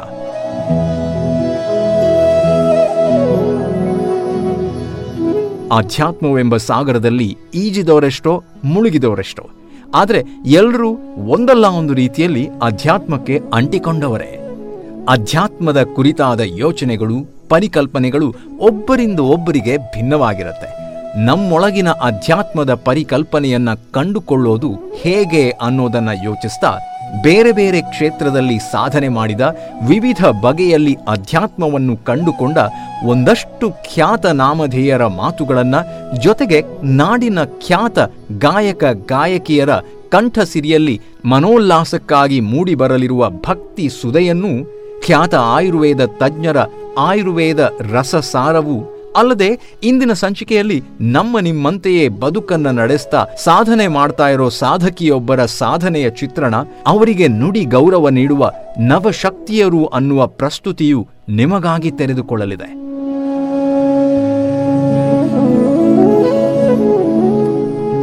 ಅಧ್ಯಾತ್ಮ ಅನ್ನೋದು ಯಾವುದೇ ಒಂದು ವರ್ಗಕ್ಕೆ ಅಥವಾ ಗುಂಪಿಗೆ ಸೀಮಿತವಾಗದೆ ನಿಜವಾದ ಅಧ್ಯಾತ್ಮ ಎಲ್ಲರೊಳಗೂ ಇರುವಂಥದ್ದು. ಅಧ್ಯಾತ್ಮದ ಬಗೆಗಿನ ದೃಷ್ಟಿಕೋನ ಬೇರೆ ಬೇರೆ ಅಷ್ಟೇ. ಇದನ್ನ ನಾವು ನೀವೆಲ್ಲರೂ ತಿಳ್ಕೊಂಡ್ರೆ ಅದು ಅಷ್ಟೇ ಸಹಜ ಅಂತ ಅನ್ಸುತ್ತೆ. ಇದರಿಂದ ಪಡೆದುಕೊಳ್ಳೋದು ಅಷ್ಟೇ ಇವೆ. ನಮ್ಮ ಬೆಳವಣಿಗೆಗೆ, ನಮ್ಮ ಚೈತನ್ಯಕ್ಕಾಗಿ ಇದು ಪೂರಕ ಅನ್ನೋದರಲ್ಲಿ ಎರಡು ಮಾತೇ ಇಲ್ಲ.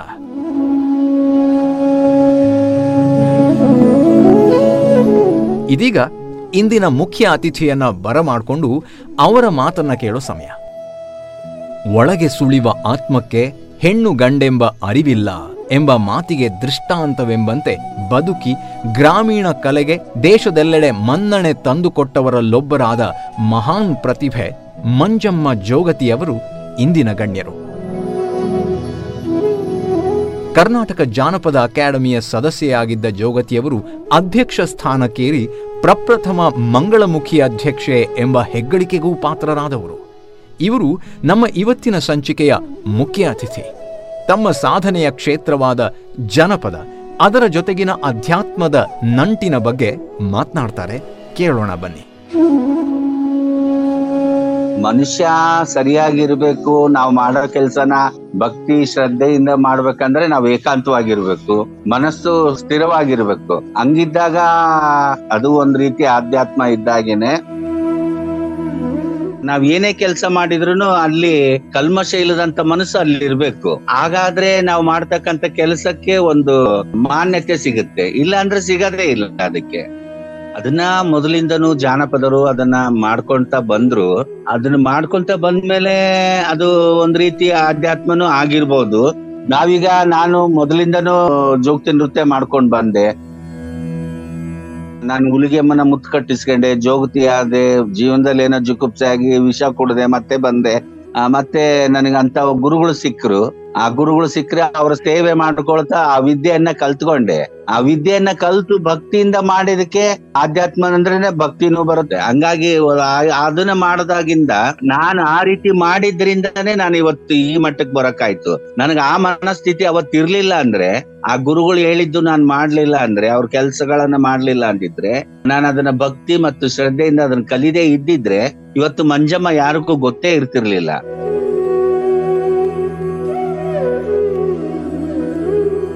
ಕುಂತ್ರು ನಿಂತ್ರು ಅದೇ ಧ್ಯಾನನೇ ಕುಂತ್ರು ನಿಂತು ಅದೇ ಧ್ಯಾನನೇ.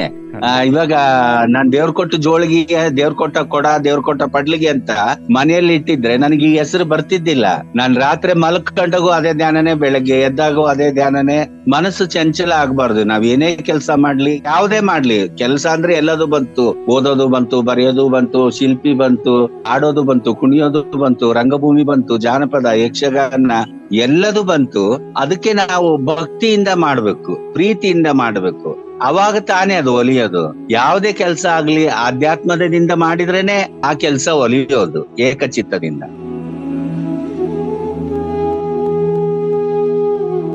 ದೇವರನ್ನ ಯಾರು ನೋಡಿದ್ದಾರೆ? ನಾನ್ ನೋಡಿದೀನ ನೀವು ನೋಡಿದೀರಾ ನಮಗೆ ತಂದೆ ತಾಯಿನೇ ದೇವ್ರು. ನಾವು ಮಾಡ್ತಕ್ಕಂತ ಕೆಲಸನೇ ದೇವ್ರು. ಅಲ್ಲಿ ಭಕ್ತಿ ಶ್ರದ್ಧೆ ಹಾಕಿ ನೋಡಿದ್ರೆ ಈಗ ದೇವ್ರು ದೇವ್ರು ಅಂತ ನಾನು ಕುಂದ್ರಕ್ ಆಗ್ಲಿಲ್ಲ. ಕುಂತಿದ್ರೆ ಪೂಜೆ ಮಾಡ್ಕಂತ ಯಾರು ಕೊಡ್ತಿದ್ರು? ನನಗೆ ಹೊಟ್ಟೆಗೆ ಯಾರು ಕೊಡ್ತಿದ್ರು? ಬಟ್ಟೆಗೆ ಯಾರು ಕೊಡ್ತಿದ್ರು? ಯಾರು ಕೊಡ್ತಿದ್ದಿಲ್ಲ. ಅದನ್ನ ದೇವ್ರಂತ ಅಂತ ನಾನು. ಇವತ್ತು ಯಾವ ದೇವ್ರಿಗೆ ಹೋದ್ರು ಕಾಯಿ ಹೊಡ್ಸಲ್ಲ ಪೂಜೆ ಮಾಡ್ಸಲ್ಲ. ನಾನು ಹುಲಿಗೆಮ್ಮನ್ ಕಟ್ಕೊಂಡು ಇಷ್ಟು ವರ್ಷ ಆಯ್ತು ಈಗ. ಇಪ್ಪತ್ತೈದು ವರ್ಷ ಆಯ್ತು ಹುಲ್ಗಿ ಜಾತ್ರೆಗೆ ಹೋಗಿ ನಾನು ದರ್ಶನ ಮಾಡಿಲ್ಲ. ನನ್ಗೆ ಬೇಕಾಯ್ತು ನಾನು ಬಿಡದಿಂದಲ್ಲಿ ಹೋಗಿ ಕೈ ಮುಗಿದು ಬರ್ತೀನಿ. ನನ್ ಕೆಲ್ತಾನೆ ದೇವ್ರು ನನಗೆ. ನಾವ್ ಯಾವ್ದೇ ಕೆಲ್ಸವನ್ನ ತಗೊಳ್ಳಿರಿ. ನಾವ್ ಏನೇ ಕೆಲ್ಸ ತಗೊಂಡ್ರು ಅದ್ರ ಬಗ್ಗೆ ಅದರ ಹಿನ್ನೆಲೆಯನ್ನ ಅರ್ಥ ಮಾಡ್ಕೋಬೇಕು. ನಮ್ಗೀಗ ಈಗ ನೀವು ನನಗೆ ಪರಿಚಯ ಆಗಿದ್ದೀರಾ? ನೀವು ನನಗೆ ಪರಿಚಯ ಆದ್ರೆ ನಿಮ್ಮ ಗುಣಗಳು, ನಿಮ್ಮ ಕೆಲಸಗಳು ಏನು ಅಂತ ಅರ್ಥ ಮಾಡ್ಕೋಬೇಕು ನಾನು. ನಿಮ್ಮಿಂದ ನನಗೇನ್ ಲಾಭ? ನನ್ನಿಂದ ಏನ್ ಒಳ್ಳೇದು? ನಿಮ್ಮಿಂದ ನಮಗೆ ಏನ್ ಕೆಟ್ಟದ್ದು? ನಿಮ್ಮಿಂದ ನಮಗೆ ಏನ್ ಒಳ್ಳೇದು? ಅದನ್ನೆಲ್ಲ ನಾವು ತಿಳ್ಕೋಬೇಕು. ತಿಳ್ಕೊಂಡ ಮೇಲೆ ನಾವ್ ಯಾವ್ದೇ ಕೆಲ್ಸಕ್ಕಾದ್ರೂ ಕೈ ಹಾಕ್ಬೇಕು. ವ್ಯಕ್ತಿ ವಿಷಯವಾಗ್ಲಿ, ವೃತ್ತಿ ವಿಷಯವಾಗ್ಲಿ, ಕಲೆ ವಿಷಯವಾಗ್ಲಿ, ಯಾವ್ದೇ ವಿಷಯವಾಗ್ಲಿ ಅದ್ರ ಹಿನ್ನೆಲೆಯನ್ನ ಅರ್ಥ ಮಾಡ್ಕೊಂಡು ನಮ್ಮ ಮನಸ್ಸಿಗೆ ಇಡಿಸಿದ್ರೆ ಮಾತ್ರ ನಾವ್ ಅದಕ್ಕೆ ಕೈ ಹಾಕ್ಬೇಕು. ಮನಸ್ಸಿಗೆ ಇಷ್ಟ ಇಲ್ಲದನ್ನ ಅದನ್ನ ತಗೊಳಕ್ ಹೋದ್ರೆ ಅದು ನಮ್ಗೆ ಹತ್ತೋದೇ ಇಲ್ಲ.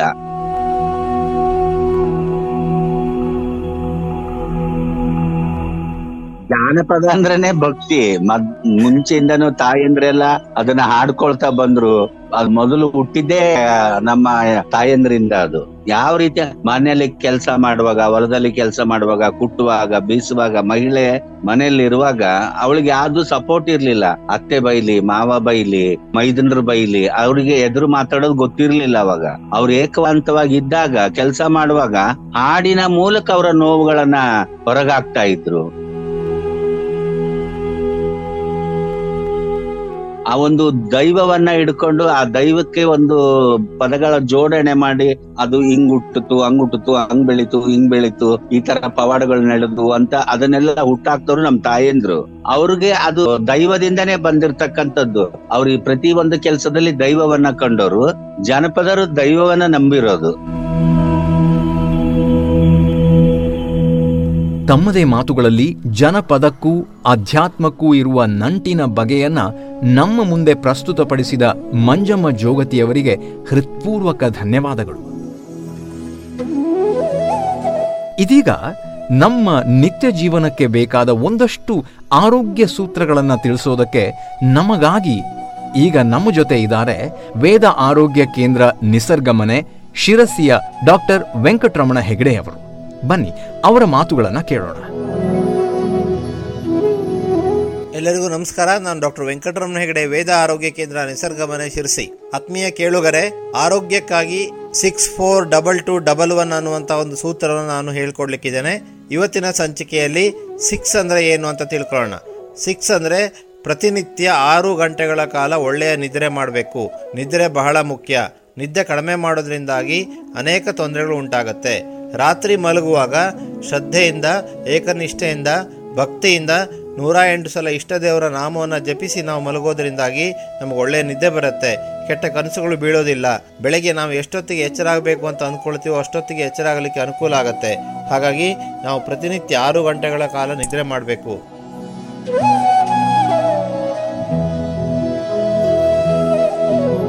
ಅದು ಬಹಳ ಮುಖ್ಯ ಆತ್ಮೀಯರೇ. ಸೊ ಅದನ್ನು ನಾವು ನೆನಪಿಟ್ಕೊಳ್ಳೋಣ. ಹಾಗೇನೆ ನಿದ್ದೆಗೆ ಮುನ್ನ ಆಳ ವಿಶ್ರಾಂತಿ ಕ್ರಿಯೆ, ಅಂದರೆ ಕಾಲಿಂದ ತಲೆವರೆಗೂ ದೇಹದ ಪ್ರತಿಯೊಂದು ಭಾಗಕ್ಕೂ ವಿಶ್ರಾಂತಿಯನ್ನು ಕೊಟ್ಟು ಅಕಾರವನ್ನ, ಊಕಾರವನ್ನ, ಮಕಾರವನ್ನ ಹೇಳಿ, ಮತ್ತೆ ಮೂರು ಬಾರಿ ಓಂಕಾರವನ್ನು ಹೇಳಿ ಮಲಗೋದ್ರಿಂದ ತುಂಬಾ ಅನುಕೂಲ ಆಗುತ್ತೆ. ಹೀಗೆ ನಾವು ನಿದ್ದೆಯನ್ನು ಚೆನ್ನಾಗಿ ಮಾಡೋದ್ರಿಂದಾಗಿ ನಮ್ಮ ಪರಿಪೂರ್ಣ ಆರೋಗ್ಯ ಸಿಗಲಿಕ್ಕೆ ನಮಗೆ ಸಾಧ್ಯ ಆಗುತ್ತೆ. ಚೆನ್ನಾಗಿ ನಿದ್ದೆ ಮಾಡೋಣ, ನಿದ್ದೆ ನಮಗೆ ಹೊಸ ಚೈತನ್ಯವನ್ನು ಕೊಡಲಿಕ್ಕೆ ಅನುಕೂಲ ಮಾಡಿಕೊಡುತ್ತೆ. ಮರುದಿನ ನಾವು ಫ್ರೆಶ್ ಆಗಿರಲಿಕ್ಕೆ ಅನುಕೂಲ ಮಾಡಿಕೊಡುತ್ತೆ. ಹಾಗಾಗಿ ನಾವು ಒಳ್ಳೆಯ ನಿದ್ದೆಯನ್ನು ಮಾಡೋಣ. ಸೊ ಇದಕ್ಕೋಸ್ಕರ ನಮ್ಮ ಪ್ರಯತ್ನ ಪ್ರಾರ್ಥನೆ ಆಗಿರಲಿ. ದಿನಕ್ಕೆ ರಾತ್ರಿ ಮಲಗುಗಿಂತ ಮುಂಚೆ ಪ್ರಾರ್ಥನೆ ಮಾಡೋದ್ರಿಂದ ಖಂಡಿತವಾಗಿ ನಮ್ಗೆ ಒಳ್ಳೆ ನಿದ್ದೆ ಬರಲಿಕ್ಕೆ ಸಾಧ್ಯ. ಸೊ ಹಾಗಾಗಿ ನಾವು ಪ್ರತಿನಿತ್ಯ ಇದನ್ನು ಅಳವಡಿಸ್ಕೊಳ್ಳೋಣ ಅನ್ನುವಂಥ ಮಾತನ್ನು ಹೇಳ್ತಾ ಫ್ರೀ ಆನ್ಲೈನ್ ಕನ್ಸಲ್ಟೇಷನ್ ನಿಮಗೆ ಅವೈಲೇಬಲ್ ಇದೆ. ನಮ್ಮ ನಿಸರ್ಗ ಮನೆ ವೈದ್ಯರು ಫ್ರೀ ಆನ್ಲೈನ್ ಕನ್ಸಲ್ಟೇಷನ್ಗೆ ಲಭ್ಯ ಇದ್ದಾರೆ. ಫ್ರೀ ಆನ್ಲೈನ್ ಕನ್ಸಲ್ಟೇಷನ್ಗೆ ತಾವು nine double four eight seven two nine four three four. ಈ ನಂಬರಿಗೆ ಒಂದು ಮಿಸ್ಡ್ ಕಾಲ್ ಕೊಟ್ಟರೆ ನಾವು ಉಚಿತವಾಗಿ ತಮಗೆ ಸಂದರ್ಶನವನ್ನು ಮಾಡ್ತೇವೆ, ನಿಮ್ಮ ಮನೆಗೆ ಔಷಧಿಗಳನ್ನು ಕಳಿಸ್ಕೊಡುವಂಥ ವ್ಯವಸ್ಥೆಯನ್ನು ಮಾಡ್ತೇವೆ. ಈ ವ್ಯವಸ್ಥೆಯ ಪ್ರಯೋಜನ ಪಡ್ಕೊಳ್ಳಿ ಅಂತ ಹೇಳ್ತಾ ಎಲ್ಲರಿಗೂ ನಮಸ್ಕಾರ. ನಾಳಿನ ಸಂಚಿಕೆಯಲ್ಲಿ ಫೋರ್ ಅಂದರೆ ಏನು ಅಂತ ನಾನು ತಿಳಿಸ್ಕೊಡ್ತೇನೆ. ಆರೋಗ್ಯವೇ ಭಾಗ್ಯ ಅನ್ನೋ ಮಾತು ನಮಗೆಲ್ಲರಿಗೂ ಗೊತ್ತು. ಆರೋಗ್ಯ ರಕ್ಷಣೆಗೆ ಬೇಕಾದ ಸಲಹೆಗಳನ್ನು ನಮ್ಮೊಂದಿಗೆ ಹಂಚಿಕೊಂಡ ನಿಸರ್ಗ ಮನೆ ಶಿರಸಿಯ ಡಾಕ್ಟರ್ ವೆಂಕಟರಮಣ ಹೆಗಡೆ ಅವರಿಗೆ ನವೋನ್ನತಿಯ ಪರವಾಗಿ ಧನ್ಯವಾದಗಳು.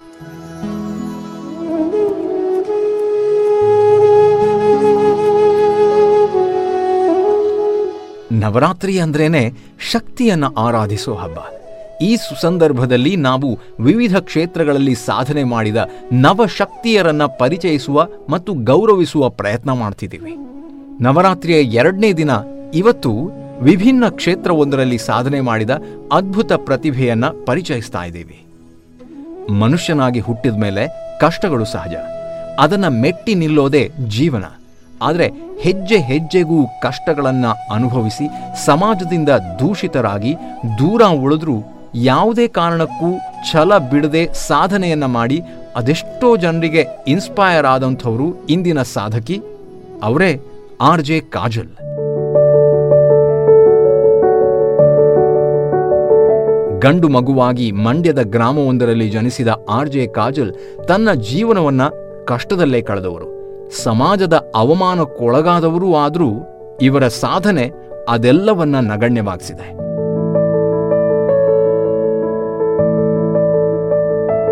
ಅವೆಷ್ಟೋ ಬಾರಿ ನಾವು ಕೇಳಿರೋ ಮಾತು, ತಮ್ಮ ಬದುಕಿನ ಆರಂಭದಲ್ಲಿ ಚೀತು ಅಂತ ಅನಿಸ್ಕೊಂಡ ಅದೆಷ್ಟೋ ಮಂದಿ ಮುಂದೊಂದು ದಿನ ಸಾವಿರಾರು ಜನರ ಬದುಕಿಗೆ ಸ್ಫೂರ್ತಿಯ ಸೆಲೆಯಾಗ್ತಾರೆ.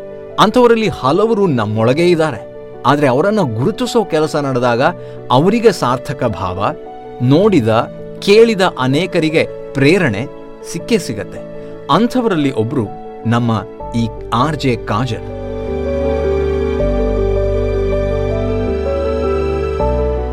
ಗಂಡು ಮಗುವಾಗಿ ಹುಟ್ಟಿ ಹೆಣ್ಣಿನ ಗುಣ ಸ್ವಭಾವಗಳಂತೆ ವರ್ತಿಸುವಾಗ ಸಮಾಜದ ದೂಷಣೆಗೆ ಒಳಗಾಗ್ತಾರೆ. ಆದರೆ ವಾಸ್ತವವನ್ನ ಒಪ್ಪಿಕೊಳ್ಳದ ಅದೇ ಸಮಾಜ ಕರಾವಳಿ ಕರ್ನಾಟಕದ ಪ್ರಪ್ರಥಮ ಆರ್ಜೆಯಾಗಿ ಗುರುತಿಸಿಕೊಂಡಾಗ ಇವರನ್ನ ಮೆಚ್ಚಿಕೊಳ್ಳತ್ತೆ. ಆದರೆ ಇವರು ಸಮಾಜದ ಮೆಚ್ಚುಗೆಗಾಗಿ ಬದುಕಿದವರಲ್ಲ.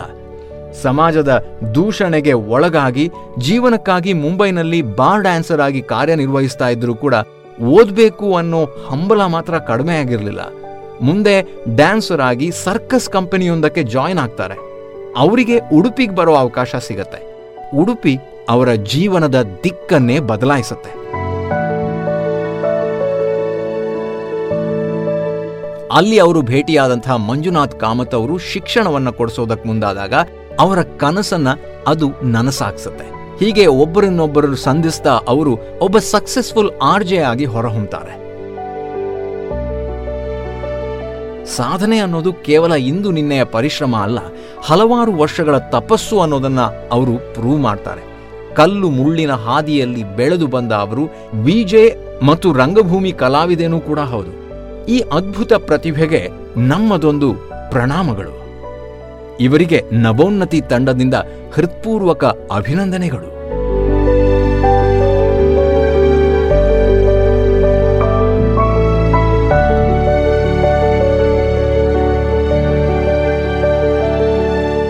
ಸಂಭ್ರಮ, ಸಡಗರದ ಹಬ್ಬವಾದ ನವರಾತ್ರಿಯ ಈ ದಿನದಂದು ಭಕ್ತಿ ಗಾನ ಸುಧೆಯನ್ನು ಹರಿಸಲಿದ್ದಾರೆ ಕರಾವಳಿಯ ಇನ್ನೊಬ್ಬ ಪ್ರತಿಭೆ. ಇವರು ಎದೆ ತುಂಬಿ ಹಾಡುವೆನು ಖ್ಯಾತಿಯ ಸಂದೇಶ್ ನೀರುಮಾರ್ಗ ಅವರು. ಸರ್ವಮಂಗಳ ಮಾಂಗಲ್ಯೇ, ಶಿವೆ ಸರ್ವಾರ್ಥ ಸಾಧಿಕೆ. ശരണ്യേ ത്രയംബകേ ഗൗരി നാരായണീ നമോസ്തുതേ. ಮರುಳು ಮಾಡಿಕೊಂಡೆ ಅಲ್ಲೆ ಮಾಯಾದೇವಿಯೇ. ಮರುಳು ಮಾಡಿಕೊಂಡೆ ಅಲ್ಲೆ ಮಾಯಾದೇವಿಯೇ. ಇರುಳು ಹಗಲು ಏಕವಾಗಿ ಹರಿಯು ನಿನ್ನ ಬಿಡದಿ ಪಂತೆ. ಮರುಳು ಮಾಡಿಕೊಂಡೆ ಅಲ್ಲೆ ಮಾಯಾದೇವಿಯೇ. ಪ್ರಳಯ ಕಾಲದಲ್ಲಿ ಆಲದೆಲೆಯ ಮೇಲೆ ಮಲಗಿದ್ದಾಗ ಹಲವು ಆಭರಣಗಳು ಜಲವು ಆಗಿ ಜಾಣತನದಿ ಮರುಳು ಮಾಡಿಕೊಂಡೆಯಲ್ಲಿ ಮಾಯಾದೇವಿಯೇ. ಮರುಳು ಮಾಡಿಕೊಂಡೆಯಲ್ಲಿ ಮಾಯಾದೇವಿಯೇ. ಸರ್ವ ಸಂಗ ಬಿಟ್ಟು ಸನ್ಯಾಸಿಯಾದ ಕಾಲಕ್ಕೂ ಸರ್ವದ ತನ್ನೆದೆಯ ಮೇಲೆ ಬಿಡದೆ ನಿನ್ನ ಧರಿಸಿ ಪಂತೆ ಮರುಳು ಮಾಡಿಕೊಂಡೆಯಲ್ಲೇ ಮಾಯಾದೇವಿಯೇ. ಮರುಳು ಮಾಡಿಕೊಂಡೆಯಲ್ಲೇ ಮಾಯಾದೇವಿಯೇ. ಎಡಕ್ಕೆ ಭೂಮಿ ಬಲಕ್ಕೆ ಶ್ರೀಯು, ಎದುರಿನಲ್ಲಿ ದುರ್ಗಾದೇವಿ, ತೊಡೆಯ ಮೇಲೆ ಲಕುಮಿಯಾಗಿ ಬಿಡದೆ ಮುದ್ದಾಡಿ ಪಂತೆ ಮರುಳು ಮಾಡಿಕೊಂಡೆಯಲ್ಲೇ ಮಾಯಾದೇವಿಯೇ, ಮರುಳು ಮಾಡಿಕೊಂಡೆಯಲ್ಲೇ ಮಾಯಾದೇವಿಯೇ. ಮಕ್ಕಳ ಹಡೆದರೆ ನಿನ್ನ ಚೊಕ್ಕತನವು ಪೋಪುದೆಂದು ಹೊಕ್ಕುಳೊಳು ಮಕ್ಕಳ ಪಡೆದು ಕಪ್ಪುಲಾತಿ ಪಡುವಂತೆ ಮರುಳು ಮಾಡಿಕೊಂಡೆಯಲ್ಲಿ ಮಾಯಾದೇವಿಯೇ. ಮರುಳು ಮಾಡಿಕೊಂಡೆಯಲ್ಲಿ ಮಾಯಾದೇವಿಯೇ. ಎಂದೆಂದಿಗೂ ಮರೆಯ ನಿನ್ನ ಆನಂದದಿ ಜನರಿಗೆಲ್ಲ ತಂದು ತೋರೆ ಸ್ವಾಧೀನ ಪುರಂದರ ವಿಠಲರಾಯನ ಮರುಳು ಮಾಡಿಕೊಂಡೆಯಲ್ಲೇ. ಮಾಯಾದೇವಿಯೇ, ಇರುಳು ಹಗಲು ಏಕವಾಗಿ ಹರಿಯು ನಿನ್ನ ಬಿಡದಿ ಬಂತೆ ಮರುಳು ಮಾಡಿಕೊಂಡೆಯಲ್ಲೇ. ಮಾಯಾದೇವಿಯೇ, ಮರುಳು ಮಾಡಿಕೊಂಡೆಯಲ್ಲೇ. ಮಾಯಾದೇವಿಯೇ.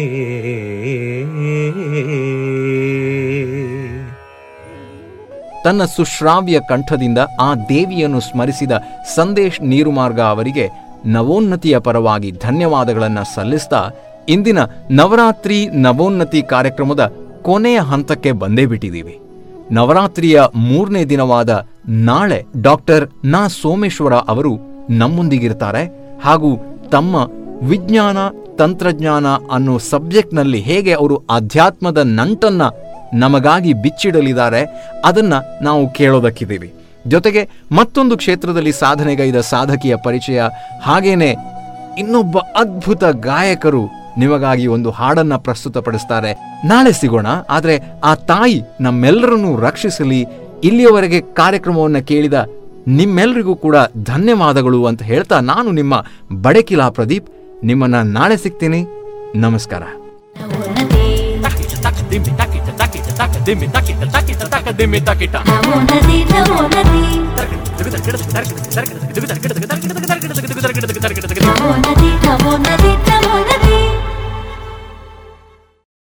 ಇದುವರೆಗೆ ಬಡಕಿಲ ಪ್ರದೀಪ್ ಅವರ ಪರಿಕಲ್ಪನೆ ಮತ್ತು ಪ್ರಸ್ತುತಿಯ ವಿಶೇಷ ಕಾರ್ಯಕ್ರಮ ನವರಾತ್ರಿ ನವೋನ್ನತಿ. ಈ ಕಾರ್ಯಕ್ರಮವನ್ನ ಕೇಳಿದಿರಿ. ಇನ್ನು ನಾಳೆ ಸಂಚಿಕೆಯಲ್ಲಿ ಹೊಸ ಸಾಧನೆಯ ಸಾಧಕರ ಮಾರ್ಗದರ್ಶನದ ನವೋನ್ನತಿಯ ದೀವಿಗೆಯ ಕಾರ್ಯಕ್ರಮದೊಂದಿಗೆ ಮತ್ತೆ ಭೇಟಿಯಾಗೋಣ.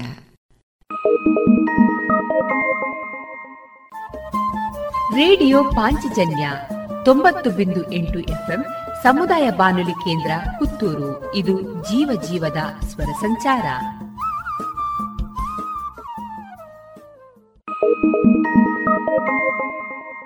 ಇನ್ನು ಮುಂದೆ ಮಧುರ ಗಾನ ಪ್ರಸಾರಗೊಳ್ಳಲಿದೆ.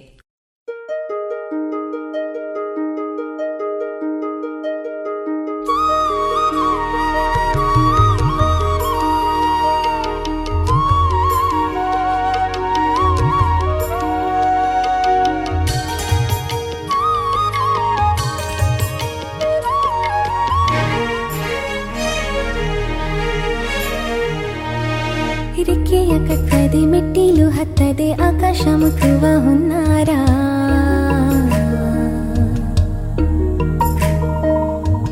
ಕಲ್ಮಶವಿಲ್ಲದ ನಿರ್ಮಲ ಚಿತ್ತದ ಮಕ್ಕಳ ಲೋಕದ ಸಂಚಾರ.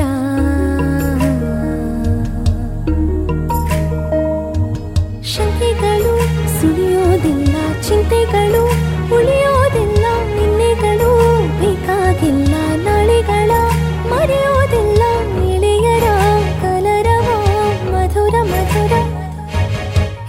ಹಿರಿಕೆಯ ಕಟ್ಟದೆ ಮೆಟ್ಟಿಲು ಹತ್ತದೆ ಆಕಾಶ ಮುಟ್ಟುವ ಹುನ್ನಾರ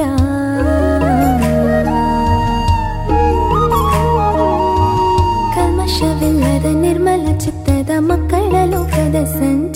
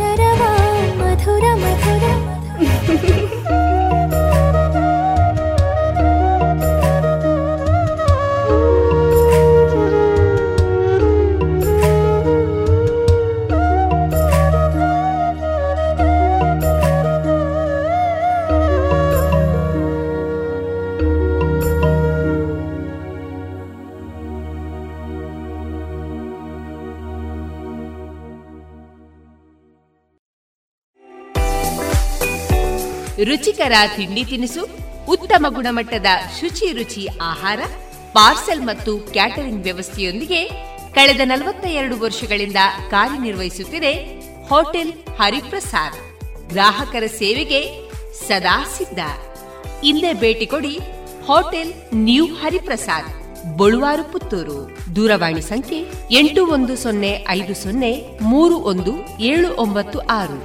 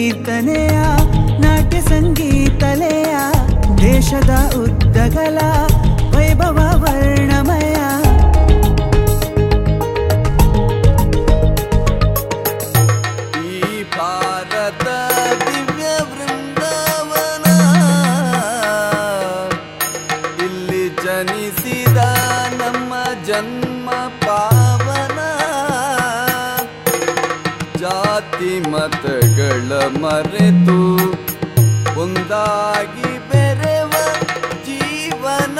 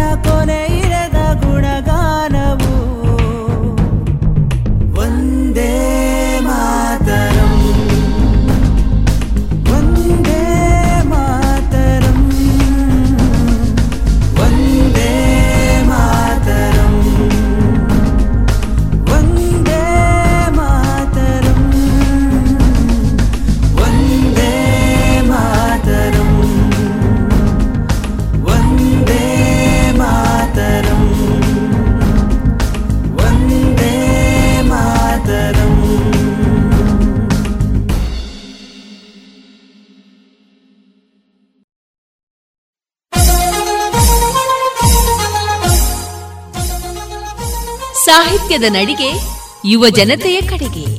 ಪುತ್ತೂರು ತಾಲೂಕು ಇಪ್ಪತ್ತ ಒಂದನೆಯ ಕನ್ನಡ ಸಾಹಿತ್ಯ ಸಮ್ಮೇಳನ. ಸೆಪ್ಟೆಂಬರ್ ಇಪ್ಪತ್ತ ಒಂಬತ್ತು ಮತ್ತು ಮೂವತ್ತರಂದು ಬಪ್ಪಳಿಗೆ ಅಂಬಿಕಾ ಕೇಂದ್ರೀಯ ವಿದ್ಯಾಲಯದ ಸಭಾಂಗಣದಲ್ಲಿ ಸಾಹಿತ್ಯದ ತೋರಣ. ಡಾಕ್ಟರ್ ಶ್ರೀಧರ್ ಹೆಚ್ಜಿ ಅವರ ಸರ್ವಾಧ್ಯಕ್ಷತೆಯಲ್ಲಿ ವಿವಿಧ ವಿಚಾರಗೋಷ್ಠಿ, ಸಾಂಸ್ಕೃತಿಕ ಸಮಾವೇಶ. ಸಮ್ಮೇಳನಕ್ಕೆ ಚಾಲನೆಯನ್ನ ನೀಡಲಿದ್ದಾರೆ ಡಾಕ್ಟರ್ ನಾಡೋಜ ಮಹೇಶ್ ಜೋಶಿ. ಸಾಹಿತ್ಯ ವೇದಿಕೆಯಲ್ಲಿ ಮೇಳೈಸಲಿದೆ ಕವಿಗೋಷ್ಠಿ, ವಿಚಾರಗೋಷ್ಠಿ, ಯುವ ಸಮಾವೇಶ, ಚಿಂತನೆ, ರಂಗಗೀತೆ, ಸಾಧಕರಿಗೆ ಸನ್ಮಾನ. ಬನ್ನಿ, ಸಾಹಿತ್ಯ ಹಬ್ಬದಲ್ಲಿ ಭಾಗಿಯಾಗಿ ಕನ್ನಡಾಂಬೆಯ ಪೂಜೆಯಲ್ಲಿ ಒಂದಾಗಿ. ಎಲ್ಲರಿಗೂ ಸ್ವಾಗತವನ್ನ ಬಯಸುತ್ತಿದೆ ಪುತ್ತೂರು ತಾಲೂಕು ಕನ್ನಡ ಸಾಹಿತ್ಯ ಪರಿಷತ್.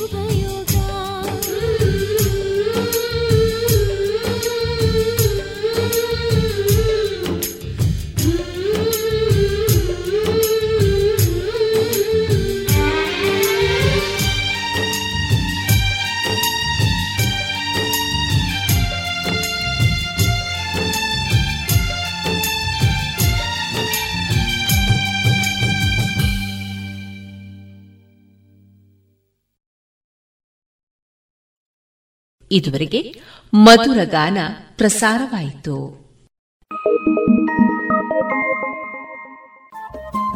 ರೇಡಿಯೋ ಪಾಂಚಜನ್ಯ ತೊಂಬತ್ತು ಬಿಂದು ಎಂಟು ಎಫ್ಎಂ ಸಮುದಾಯ ಬಾನುಲಿ ಕೇಂದ್ರ ಪುತ್ತೂರು. ಇದು ಜೀವ ಜೀವದ ಸ್ವರ ಸಂಚಾರ.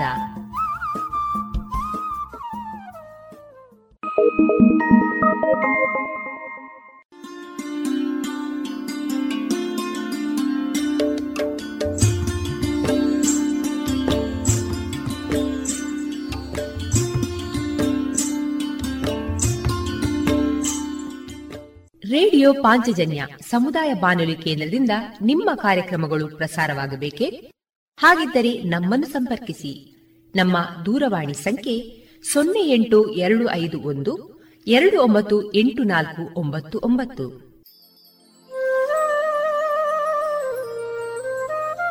ಗಮನಿಸಿ ಕೇಳುವರೆ ನಮ್ಮ ಕಾರ್ಯಕ್ರಮಗಳನ್ನು ವೆಬ್ಸೈಟ್ ಮೂಲಕ ಕೂಡ ಆಲಿಸಬಹುದು. ನಮ್ಮ ವೆಬ್ಸೈಟ್ ವಿಳಾಸ W W W dot radio Panchajanya dot com. ಇಲ್ಲಿ ಆರ್ಕೈವ್ಸ್ನ ಭಾಗಕ್ಕೆ ಹೋಗಿ ಕ್ಲಿಕ್ ಮಾಡಿದರೆ ಹಳೆ ಕಾರ್ಯಕ್ರಮಗಳನ್ನು ಕೂಡ ಆಲಿಸಬಹುದು. ಜೊತೆಗೆ ನಮ್ಮ ಪ್ರಸಾರವನ್ನು ಆಪ್ ಮೂಲಕವೂ ಕೇಳಬಹುದು. ಪ್ಲೇಸ್ಟೋರ್ನಲ್ಲಿ ಪಾಂಚಜನ್ಯ ಸರ್ಚ್ ಮಾಡಿ, ಡೌನ್ಲೋಡ್ ಮಾಡಿಕೊಂಡು ತಮ್ಮ ಮೊಬೈಲ್ಗಳಿಗೆ ಇನ್ಸ್ಟಾಲ್ ಮಾಡಿದರೆ ರೇಡಿಯೋ ಪ್ರಸಾರದ ಕಾರ್ಯಕ್ರಮವನ್ನು ನೀವು ಆಲಿಸಬಹುದು. ನಮ್ಮ ಪ್ರಸಾರದ ಬಗೆಗೆ ನಿಮ್ಮ ಅಭಿಪ್ರಾಯಗಳನ್ನು ಹಂಚಿಕೊಳ್ಳಲು ನಮ್ಮ ವಿಳಾಸ ರೇಡಿಯೋ ಪಾಂಚಜನ್ಯ ತೊಂಬತ್ತು ಬಿಂದು ಎಂಟು ಎಫ್ಎಂ, ಸಮುದಾಯ ಬಾನುಲಿ ಕೇಂದ್ರ, ನೆಹರು ನಗರ, ಪುತ್ತೂರು. ನಮ್ಮ ದೂರವಾಣಿ ಸಂಖ್ಯೆ ಸೊನ್ನೆ ಎಂಟು ಎರಡು ಐದು ಒಂದು, ಎರಡು ಒಂಬತ್ತು ಎಂಟು ನಾಲ್ಕು ಒಂಬತ್ತು ಒಂಬತ್ತು. ಇಮೇಲ್ ವಿಳಾಸ radio Panchajanya at Gmail dot com ನಮ್ಮ ವಿಳಾಸ ಮತ್ತೊಮ್ಮೆ ರೇಡಿಯೋ ಪಾಂಚಜನ್ಯ ತೊಂಬತ್ತು ಬಿಂದು ಎಂಟು ಎಫ್ಎಂ, ಸಮುದಾಯ ಬಾನುಲಿ ಕೇಂದ್ರ, ನೆಹರು ನಗರ, ಪುತ್ತೂರು. ನಮ್ಮ ದೂರವಾಣಿ ಸಂಖ್ಯೆ ಸೊನ್ನೆ ಎಂಟು ಎರಡು ಐದು ಒಂದು, ಎರಡು ಒಂಬತ್ತು ಎಂಟು ನಾಲ್ಕು ಒಂಬತ್ತು ಒಂಬತ್ತು. ಇಲ್ಲಿಗೆ ಈ ಹೊತ್ತಿನ ಪ್ರಸಾರ ಕಾರ್ಯಕ್ರಮವನ್ನ ಮುಕ್ತಾಯಗೊಳಿಸುತ್ತಿದ್ದೇವೆ. ಆತ್ಮೀಯ ಕೇಳುಗರಿಗೆಲ್ಲ ರೇಡಿಯೋ ಪಾಂಚಜನ್ಯದ ಬಳಗದ ಪರವಾಗಿ ನಾನು ತೇಜಸ್ವಿ ರಾಜೇಶ್ ಮಾಡುವ ಅನಂತ ವಂದನೆಗಳು.